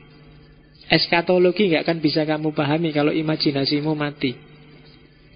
Sirotol mustaqim Itu kalau imajinasimu mati Kamu akan bilang sirotol mustaqim itu omong kosong nggak masuk akal Mana ada rambut dibelah tujuh Tajamnya kayak tujuh ribu 777 pedang misalnya. Tidak masuk akal. Yang bisa menangkap eskatologi, yang bisa menangkap metafisika, dunia gaib itu imajinasi. Jangankan gaib yang itu, gaib yang di TV-TV itu aja kalau imajinasimu mati kan wassalam. Ya kan? Ada pocong saya melihat Allah tidak kelihatan ngomong kosong mesti gitu. Kalau imajinasimu mati bahkan dunia gaib seni, dunia gaib budaya nggak akan bisa kamu tangkap. Kamu nonton film kok pakai empirisisme dan rasionalisme, sumpek kamu nonton film. Ya kan? Lihat perang, lihat tembak-tembakan. Allah itu bohong, itu cuma acting. Wis Iya, wis gak seneng plus kamu lihat film itu kan? Ah, ngapusi itu, ngapusi itu. Sedikit gitu kamu. Nggak enak kamu nonton film aja nggak menikmati. Lihat budaya juga, ah itu pura-pura itu. Lihat, iya kan? Kayak kamu nonton sulap terus, Allah itu bohong, itu ada triknya, sudah enak. Imajinasinya aja main, anggap aja itu beneran terus, wah terus tepuk tangan, lebih enak. Daripada kamu anggap bohong Nanti nonton film temenmu nangis-nangis Kamu marahi Gitu aja nangis Itu bohong cuma acting itu Tidak enak. Enaknya nonton film kan bisa ketawa Bisa nangis Bisa hanyut kan gitu. Dan yang bisa kayak gini Imajinasi Ya, yang kayak gitu aja butuh imajinasi apalagi alam misal, apalagi dunia eskatologis, dunia gaib, dunia apalagi dunia wahidiyah. Oke, maka mungkin masih ada di toko buku tulisannya William Siddiq itu kan yang judulnya Imajinasi Kreatif Ibnu Arabi. Ya, silakan yang tertarik kamu bacalah buku itu karena saya nggak akan menjelaskan panjang karena begitu tak jelaskan agak panjang lagi kamu akan bingung. Bayangkan kayak gitu aja pentingnya namanya imajinasi. Nah, tadi saya bilang alam misal itu di bawah kendali, di bawah naungan namanya Nur Muhammad. Ya. Atau hakikat Muhammadiyah. Yo yang NU mungkin lebih suka menyebutnya Nur Muhammad aja.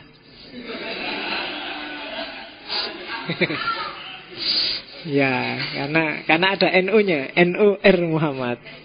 Sementara yang Muhammadiyah lebih enak nyebut yang Hakikah Muhammadiyah.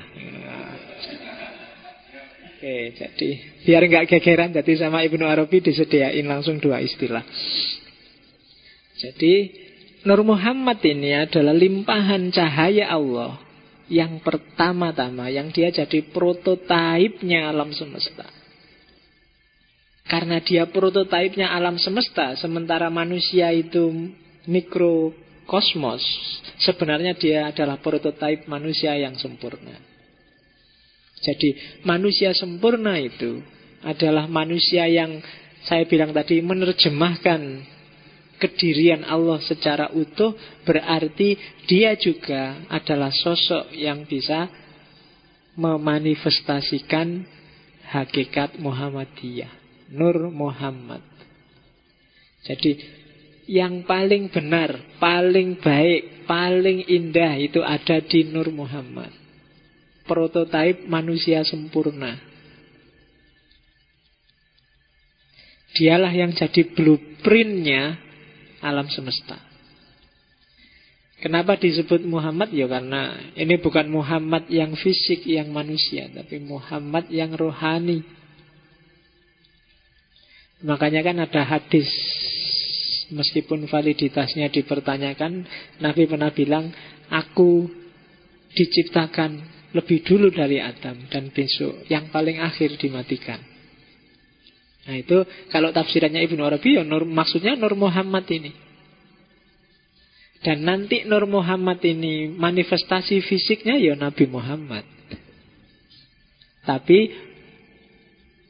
di luar Nabi Muhammad yang kita jadikan panutan itu sebenarnya hakikatnya Muhammad itu adalah prototipe alam semesta. Insan kamil. Yo, Allah ngasih kita benchmark, ngasih kita contoh.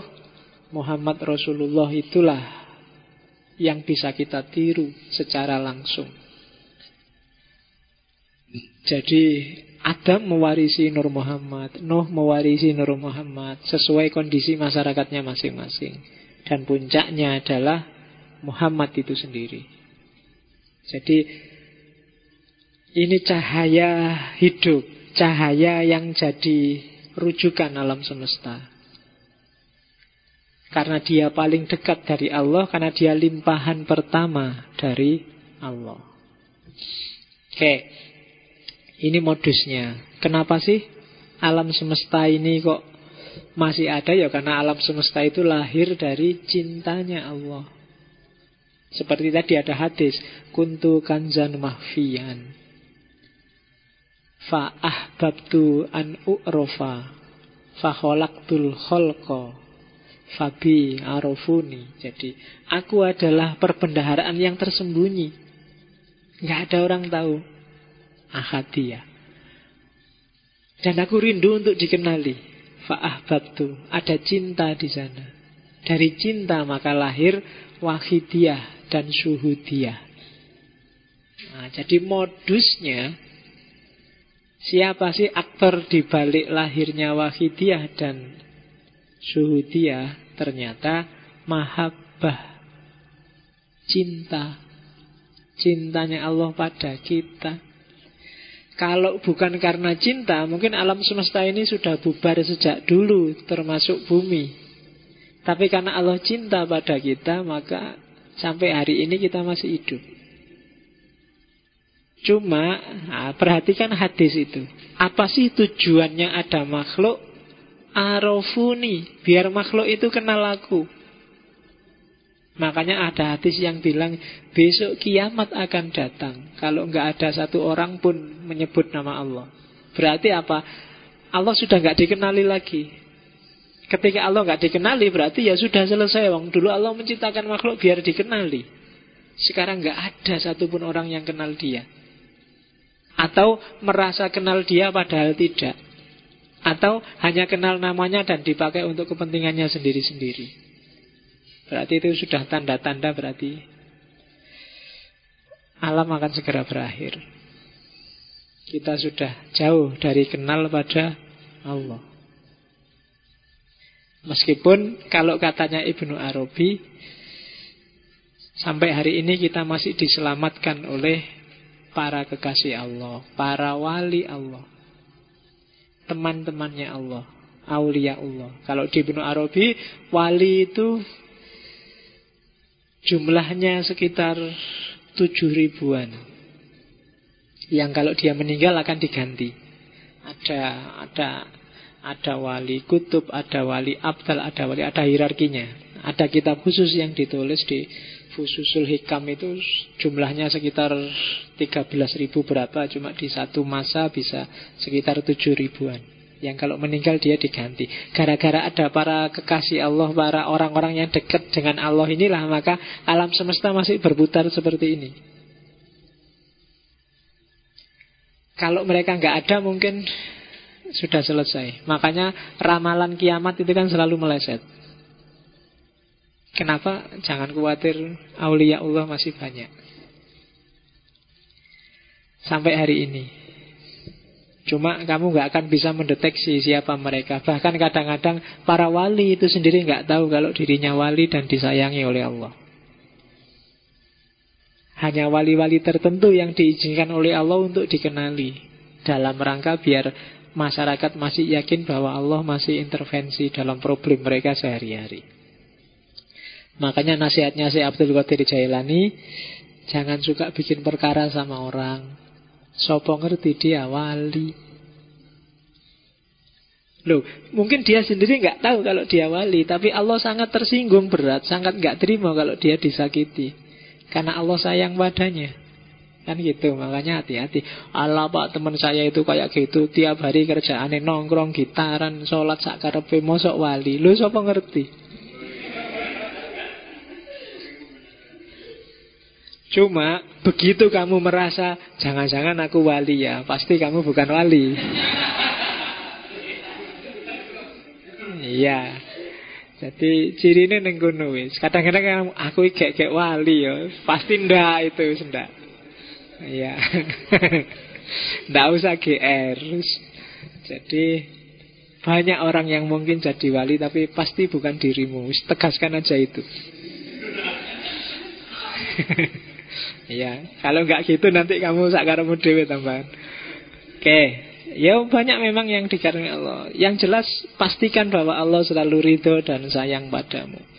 Dan saya selalu bilang untuk bikin Allah ridho padamu Pertama-tama kamu juga harus ridho pada Allah Jangan gampang komplain Jangan gampang mengeluh Jangan gampang protes Apa pun yang diskenario Allah untuk hidupmu Kalau sekedar kuliah nggak lulus-lulus itu gampang kalau sekedar skripsi nggak selesai-selesai gampang Itu tidak penting Kalau hanya karena itu Jangan mengeluh pada Allah Karena problemnya tidak di Allah Tapi di dirimu sendiri Iya kan? Kalau sekedar nggak dapat jodoh, nggak usah mengeluh, jangan khawatir. Jodoh di tangan Allah. Cuma sampai umur 30. Kalau 30 ke atas Allah lepas tangan. iya. Kamu cari sendiri kesuwen Sudah disediain sejak lama kamu diem aja Allah jengkel Oke okay. Ah, ini wah datul adian. Ini yang kontroversial dari Ibnu Arabi. Kayak tadi. Jadi sebagai konsekuensi dari wahdatul wujud berarti juga semua agama-agama semua manifestasi cara berpikirnya manusia semua religiusitas, semua mode yang dipilih setiap orang sesuai konteksnya masing-masing itu adalah wajah yang banyak dari sumber yang satu. termasuk agama-agama. Jadi ini wahdatul adian itu bukan kok semua agama sama, tapi sumber semua agama itu sama. Meskipun nanti manifestasinya beda-beda.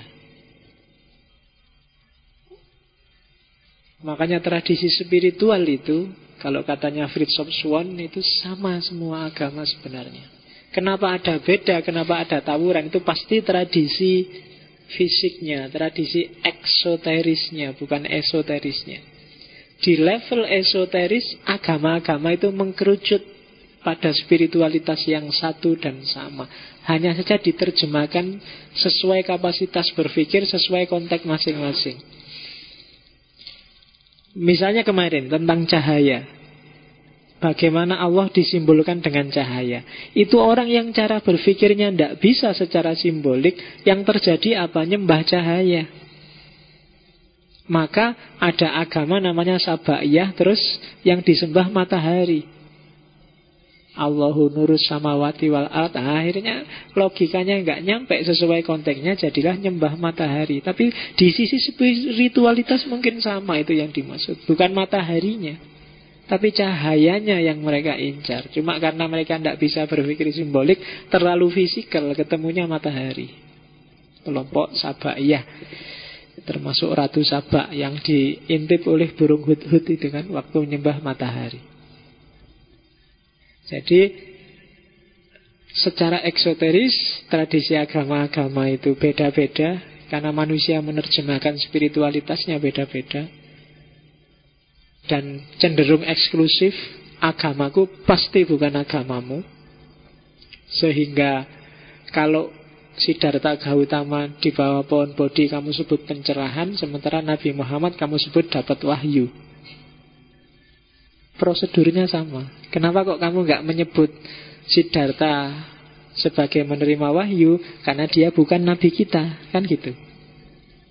Padahal proses, prosedur, dan polanya sama. Kayak orang dapat wahyu. Dia sudah menjelajahi banyak tradisi spiritual Siddhartha Gautama itu terus pusing Kok semuanya nggak memuaskan ya? Tiba-tiba dapat pencerahan. Loh emangnya dari siapa dapat pencerahan itu? Kan dia nggak mungkin mikir sendiri. Itu kan intuitif, ilhamiah. Bagi kita, ya sumbernya pasti yang ahadiyah tadi, yang melimpahkan pengetahuan ke sana. Dan oleh Siddhartha Gautama diterjemahkan sesuai konteks zamannya. Makanya Nabi begitu dapat wahyu kan Pertama-tama dia tidak disuruh Sahadat atau mengakui Keberadaan Allah Tapi pertama-tama kan disuruh baca Ikro Baca dulu realitas zamanmu Begitu paham Terus baru Nabi dapat wahyu berangsur-angsur Selama 23 tahun Untuk ngobati masyarakatnya Sesuai konteks zamannya jadi ada sisi historis dalam agama-agama dan itulah yang bikin agama-agama beda. Itu teorinya Ibnu Arabi. Maka katanya Ibnu Arabi itu kan dia punya syair yang sangat terkenal itu kan. Walakot soro kolbi kobilan kula surotin. Hatiku telah siap menyambut segala realitas. Monggo wis, ada hikmah, ada khazanah spiritualitas apa pun tak terima. Apakah itu hanya padang rumput bagi para rusa atau kuilnya para rahib atau rumah berhala-berhala atau Ka'bahnya orang tawaf atau lembaran-lembaran Taurat atau halaman-halaman Al-Qur'an. Semua khazanah aku siap menerima. Kenapa? Karena aku mabuk cinta.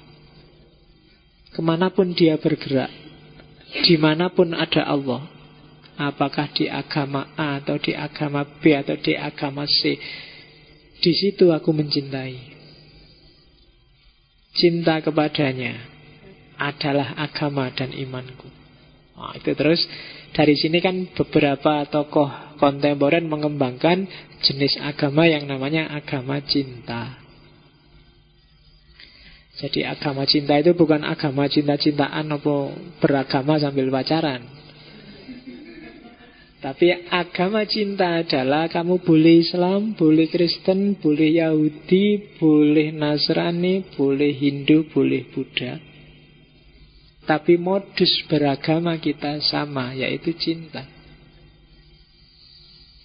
Cinta. Mungkin minggu depan kita ngomong mula sadra, jadi melewatkan Jalaluddin Rumi, karena Jalaluddin Rumi terlalu sufistik. Kalau ada waktu kapan-kapan saya masuk lagi ke Jalaluddin Rumi Mungkin di Sufi Nusantara ketika ngomong Sunan Kalijogo Tapi cinta itu kan sebuah modus hidup Yang Apa ya Gini deh, cirinya cinta itu ada empat. Yang pertama knowledge. Yang kedua Knowledge itu pengetahuan. Yang kedua care. Peduli, yang ketiga respect, penghargaan, dan yang keempat responsibility. Mencintai sesuatu berarti knowledge. Kamu harus tahu apa dan bagaimana yang kamu cintai. Orang tidak mungkin bisa cinta kalau dia tidak kenal. Tak kenal maka tak sayang. Dan ini sebenarnya nggak perlu disuruh. Kalau kamu cinta sesuatu biasanya kamu pasti ingin tahu yang kamu cintai itu apa. Khususnya untuk urusan dunia Begitu kamu naksir seseorang Itu kan biasanya kamu tanya Dia anak mana senengannya apa Nongkrongnya biasa di mana Orang tuanya kayak gimana Kan selalu gitu Itu knowledge Itu tuntutan biasanya Kamu disuruh nggak disuruh selalu begitu Makanya puncak cinta pada Tuhan oleh beberapa sufi kan tidak disebut mahabbah tapi disebut ma'rifah. Semakin dalam pengetahuanmu tentang sesuatu, semakin kamu bisa mencintai lebih dalam. Tapi semakin dangkal ya sedangkal itu cintamu padanya. Oke, ciri pertama knowledge. Jadi tanpa knowledge orang tidak bisa mencintai. Maka kalau mengembangkan agama cinta berarti kamu harus mencintai kepada yang lain juga modusnya adalah cinta. Saling berbagi informasi, berbagi pengetahuan, saling ingin tahu, saling meluaskan wawasan, meluaskan spiritualitas. Kalau sudah tahu, respect, dihargai. Kalau cinta pada Allah, aspek menghargai itu apa sih?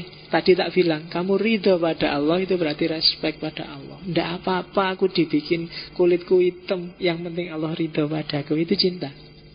Tidak apa-apa aku dibikin jelek Tidak penting Yang penting Allah senang padaku Tidak ada cewek yang senang juga tidak apa-apa Nah loh.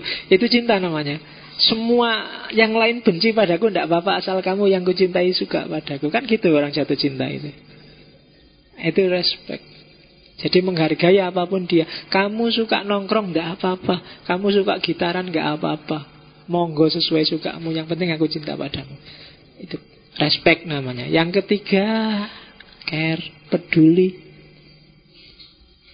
Jadi meskipun tadi respect tapi juga peduli. Peduli pada yang dicintai. Tidak cuek. Melakukan apa pun selalu mikir kira-kira yang yang kucintai seneng gak ya? Itu kan peduli. Lawannya peduli kan cuek. Ah terserah kamu suka apa enggak aku ngerokok Yang penting aku ngerokok Kamu mau apa nah, Itu enggak care berarti Enggak peduli sama dia Kalau peduli yo Kamu siap berkorban gitu. Itu care namanya Allah nyuruh sholat Sholat itu kan anu membosankan dalam tanda petik kalau berat pasti enggak tapi kalau membosankan mungkin bagimu iya tapi kan karena kamu care oh itu yang nyuruh Allah ya Allah itu kan ah itu itu namanya care peduli dan yang terakhir responsibility. Responsibility itu tanggung jawab. Jadi nggak sekedar nyari enaknya saja. Harus siap tanggung jawabnya. Jadi wali enak pak. Bisa punya karomah, bisa anu aku pengen jadi wali. Lo nggak gampang ada tanggung jawab. Cinta pada Allah ada tanggung jawabnya. Gitu. Cinta gimana wong kamu Suruh sholat aja pontang panting Suruh puasa nah, kan Berarti kamu nggak tanggung jawab Ya kan? Ada knowledge, ada care, ada respect, ada responsibility. Sebenarnya teori cinta agak panjang di Jalaluddin Rumi, tapi next time kita bahas Jalaluddin Rumi. Minggu depan kita masuk Mula Sadra, biar nggak terlalu panjang di iluminasi. Oke, itu wahdatul akdian. Dan insan kamil, manusia sempurna. Kalau di fususul hikam, ada insan kamil, ada insan hayawan. Manusia sempurna, manusia hewan. Kenapa disebut manusia? Manusia hewan itu manusia yang kehilangan kemanusiaannya. Posisinya persis kayak hewan, hanya beda jenis. Beda diferensia kalau katanya Ibnu Arabi. Kan hewan itu macam-macam. Ada kuda, ada ayam, ada kambing, dan ada manusia. Makanya para filosof beberapa kan mendefinisikan manusia itu al-hayawan, an-natik. Nah, ketika kehilangan natiknya, dia jadi hewan. Cuma kalau di sufi seperti Ibnu Arabi, parameternya bukan mikir atau enggak mikir.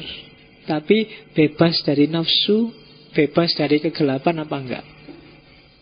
Kalau dia tidak bebas dari nafsunya, dari ambisi duniawinya, maka dia insan hayawan. Kalau dia masih terikat oleh dunia, kalau dunia sangat mempengaruhi hidupnya. Dunia adalah variabel yang tidak terpisahkan dari hidupnya, maka dia manusia hayawan. Jadi manusia hayawan itu hidupnya di an-nas'ah ad-dunyawiyah, formasi duniawi. Sementara insan kamil hidupnya di an-nas'ah al-ukhrawiyah. Nah, jadi formasi hidupmu itu coba kamu cermati sendiri. Kamu ada di formasi duniawi apa formasi ukhrawi? Kamu sendiri yang bisa ngukur. Yang kamu lakukan tiap hari bangun jam berapa, ngapain aja, jam segini ngapain, dalam seminggu ini sudah melakukan apa saja, sebulan ini yang kamu lakukan apa, setahun ini kamu lakukan apa, akan kelihatan formasinya. Oh, spiritualitasnya bagus sudah, nah, itu formasinya ukhrawi. Tapi ah ini setahun ini cuma mikir yang tidak penting-penting semua. Cuma mikir kos-kosan, mikir angkringan, mikir ah, Berarti itu formasinya formasi duniawi. Nah, tinggal kamu kamu lihat. Ya, formasi itu kan menentukan sukses tidaknya kayak sepak bola itu kan. Tiga empat tiga apa empat empat dua apa sepuluh satu apa kan kayak gimana? Eh. Loh ya kan ada kan yang sepuluh satu kalau bal-balan merasa kalah kan terus sepuluh pemain dijadiin back dikasih satu dok striker di depan kan. Kan sepuluh satu kan itu. Ya orang nyebutnya parkir base Itu kan strategi 10 siji. Kadang-kadang 11 kosong. Jadi neng buri kuabeh karena khawatir kalah. Nah itu formasi duniawi Formasi ukhrawi. Yang panjang dari Ibnu Arabi ya tentang insan kamil. Jadi insan kamil adalah manusia yang sempurna. Baik jasmaninya atau ruhaninya Sempurna jasmaninya berarti dia sempurna mengemban tugas memelihara alam semesta sebagai khalifah. Dan sempurna ruhaninya berarti dia memanifestasikan diri sebagai cerminnya Allah secara utuh. Kalau dia ngomong, yang ngomong Allah. Kalau dia jalan, yang jalan Allah. Takholak bi ahlakillah dan yang sejenis itu. Dialah insan kamil. Jadi rohaninya adalah Allah dan jasmaninya adalah alam semesta. Karena manusia adalah mikrokosmos. Itulah insan kamil. Yang bisa kayak gini katanya Ibnu Arabi ya para nabi, para rasul, para wali, para sufi atau orang-orang tertentu yang diberi anugerah oleh Allah. Oke. Ya memang agak panjang kita untuk jadi insan kamil. Nanti konsepnya Ibnu Arabi akan disempurnakan oleh Al-Jili. Dan Al-Jili nanti menginspirasi Iqbal. Semoga kita nanti ada sesi untuk ketemu Iqbal ketika ngomong filsafat Islam yang era modern. Karena Iqbal termasuk pengagumnya Ibnu Arabi, beberapa filosof muslim modern Iqbal Abduh itu termasuk yang pengagumnya Ibnu Arabi. Nah, cirinya apa sih insan kamil itu? Kalau Ibnu Arabi menyebut yang jelas insan orang yang jadi insan kamil, dia ngerti apa enggak, diakui apa enggak, maka dia adalah seorang wali sufi. Ciri pertama adalah orang yang menjadikan Allah sebagai pelindung. Berarti insan kamil tidak pernah minta-minta, tidak pernah minta tolong pada siapa pun atau apa pun selain Allah. Kalau masih minta-minta pada yang lain, dia masih belum. Insan kamil yang dia yakin yang hanya melindungi Allah maka perlindungan yang dia cari hanya perlindungan dari Allah. Kebutuhan yang dia minta adalah kebutuhan dari Allah. Itu ciri pertama. Ya kayak kita kan masih jauh berarti kan kita masih sering minta orang tua minta tolong teman minta kebijaksanaan dosen. Nah itu berarti bukan insan kamil Kan biasa kan Pak minta kebijaksanaannya Pak. Saya semester ini jarang masuk Pak itu kan. Itu minta kebijaksanaan apa minta ketidakbijaksanaan? Nah kalau kebijaksanaan malah kamu tidak lulus. Tapi kalau kamu minta saya tidak bijaksana Baru kamu lulus. Oke. Yang kedua Insan kamil Pasti dia mencintai Allah Kemudian ingin memanifestasikan sifat-sifat Allah. Sabar, penyayang, pemaaf. Insan kamil pasti. Tapi yang kemerungsung, ngamuan, dikit-dikit matanya melotot. Nah, itu berarti belum, masih jauh. Harus latihan lagi. Tidak gampang sabar itu. Tidak suka itu wajar. Gak apa-apa kamu gak suka Tapi jangan gak sabar. Saya gak suka BBM naik Tapi bukan berarti terus kamu ngamuk-ngamuk. Ketika kamu ngamuk-ngamuk Mungkin yang lain gak terlalu rugi. Kamu sendiri yang dapat rugi banyak Khususnya secara spiritual. Kenapa ketika begitu kamu ngamuk-ngamuk Perilakumu gak terkontrol ucapanmu juga tidak terkontrol. Nafsunya yang dominan kalau menurut Ghazali namanya nafsu amarah. Orang yang kena nafsu amarah itu akalnya mati, hatinya mati. Boleh demo tapi jangan sambil marah. Isora ya? Nggak, nggak tahu saya, tapi usahakan jangan sambil marah. Kritikan nggak apa-apa. Teriak nggak apa-apa.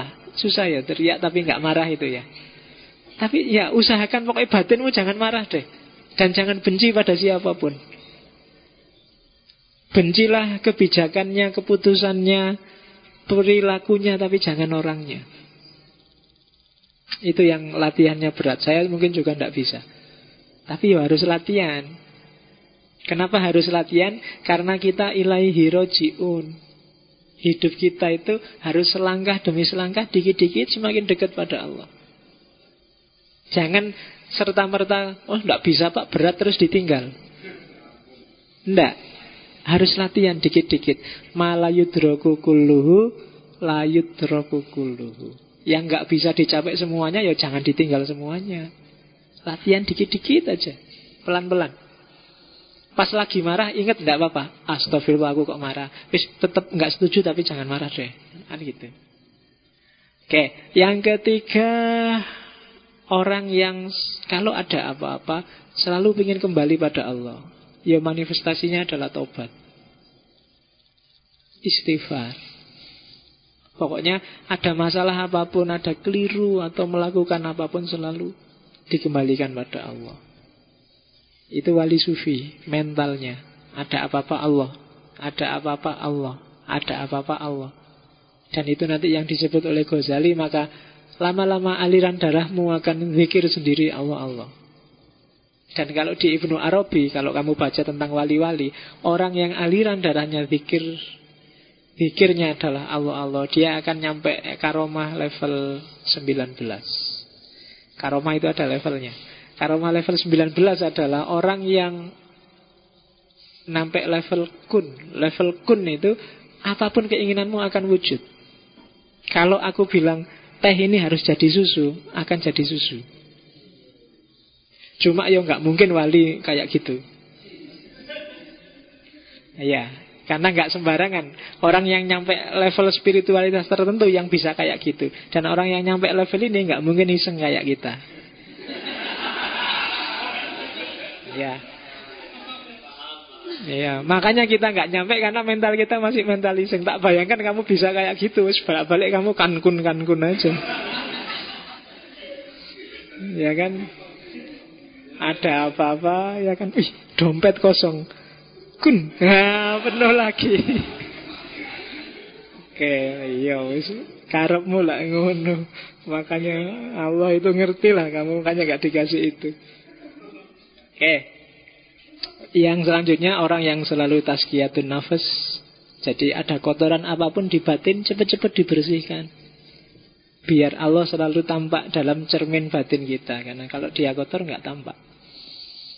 Yang selanjutnya Orang yang selalu bersyukur. Wali sufi. Ya itu lanjutannya tadi. Dia nggak pernah komplain. Bahkan musibah sekalipun Bagi dia Ya ini dari Allah kan musibah itu Ismonggo nggak apa-apa Ikhlas Nggak pernah mengeluh Tidak mengeluh bukan berarti tidak tidak mengatasi musibah loh ya tapi tidak mengeluh. Kamu sakit, ya cari obat, tapi tidak mengeluh. Aku kok dikasih sakit sih, salahku apa sih aku anda itu mengeluh namanya. Cari obat, cari sembuh, tapi tidak mengeluh. Kemudian orang yang muhsin. Nah, muhsin itu tidak sekedar berbuat baik, tapi juga memperbaiki. Banyak perbuatan baik yang tidak memperbaiki. Jadi usahakan kamu berbuat baik tapi juga hasilnya perbaikan. Kan gitu. Ya banyak berbuat baik yang tidak memperbaiki itu kan ada beberapa. Mungkin berlebihan. Mungkin tidak pada tempatnya. Itu kan tidak memperbaiki. Mau nolong orang itu berbuat baik. Tapi kalau cara nolongnya keliru tidak memperbaiki. Hasilnya mungkin mangkel orang yang ditolong. Nah itu kan bisa. Jadi berbuatlah baik tapi yang memperbaiki. Ngaji kayak gini itu kan berbuat baik. Tapi usahakan dia memperbaiki. Jangan gara-gara ngaji pak. Karena saya ngaji maka saya tidak usah sholat isya ya pak. Nah itu tidak memperbaiki. Kan ngaji penting pak. Iya tapi tetap harus sholat isya. Berbuat baik hasilnya malah defisit itu namanya. Tidak boleh. Karena saya sudah ngerti filsafat Pak. Nah, Karena ngaji filsafat Maka saya sekarang ngerti filsafat Boleh ngeyel berarti Pak diskusi Pak. Boleh anu Enggak Itu berarti tidak memperbaiki. Kuliah itu baik Tapi hasilnya juga harus baik. Itu yang dimaksud memperbaiki. Kok dengan kuliah kamu malah kemelinti Malah sombong malah nah, Itu berarti tidak memperbaiki. Kuliahmu tetap perbuatan baik Tapi tidak memperbaiki. Itu muhsin Terus dan yang terakhir, cirinya seorang wali sufi adalah orang yang Allah selalu hadir dalam hatinya. Ini yang berat. Menghadirkan Allah di dalam hati itu kadang sholat aja kan Allah nggak hadir. Ya kan? Kamu sholat itu loh Allah nggak hadir dalam hatimu itu kan sudah berat itu kan obatnya.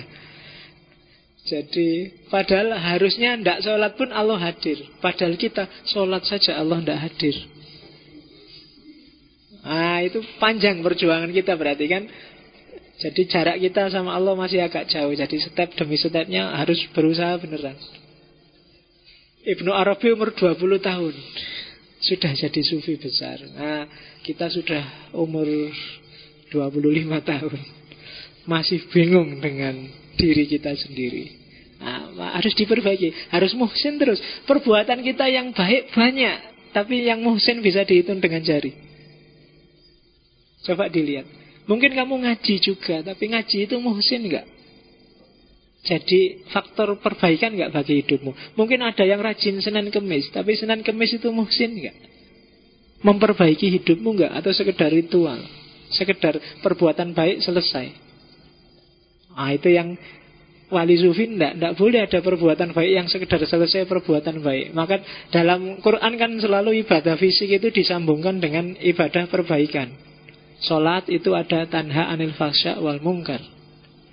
Puasa ada imsak Lahirnya kemampuanmu untuk menahan diri Zakat lahirnya penyucian harta Kerelaanmu untuk berbagi Haji melahirkan mentalitas kebersamaan Itu kan selalu ada Ada visi perbaikannya Nah selama ini kita sering berhenti di berbuat baik Tidak nyampe ke level perbaikan dan di antara cara untuk biar jadi perbaikan itu ya hadirkan terus Allah. Biar kita selalu bareng dengan cahaya. Kan kayak di Surawardi kemarin kan ada apa-apa ukurannya tinggal ini cahaya apa kegelapan. Kalau cahaya ayo jalan, kalau gelap ya jangan.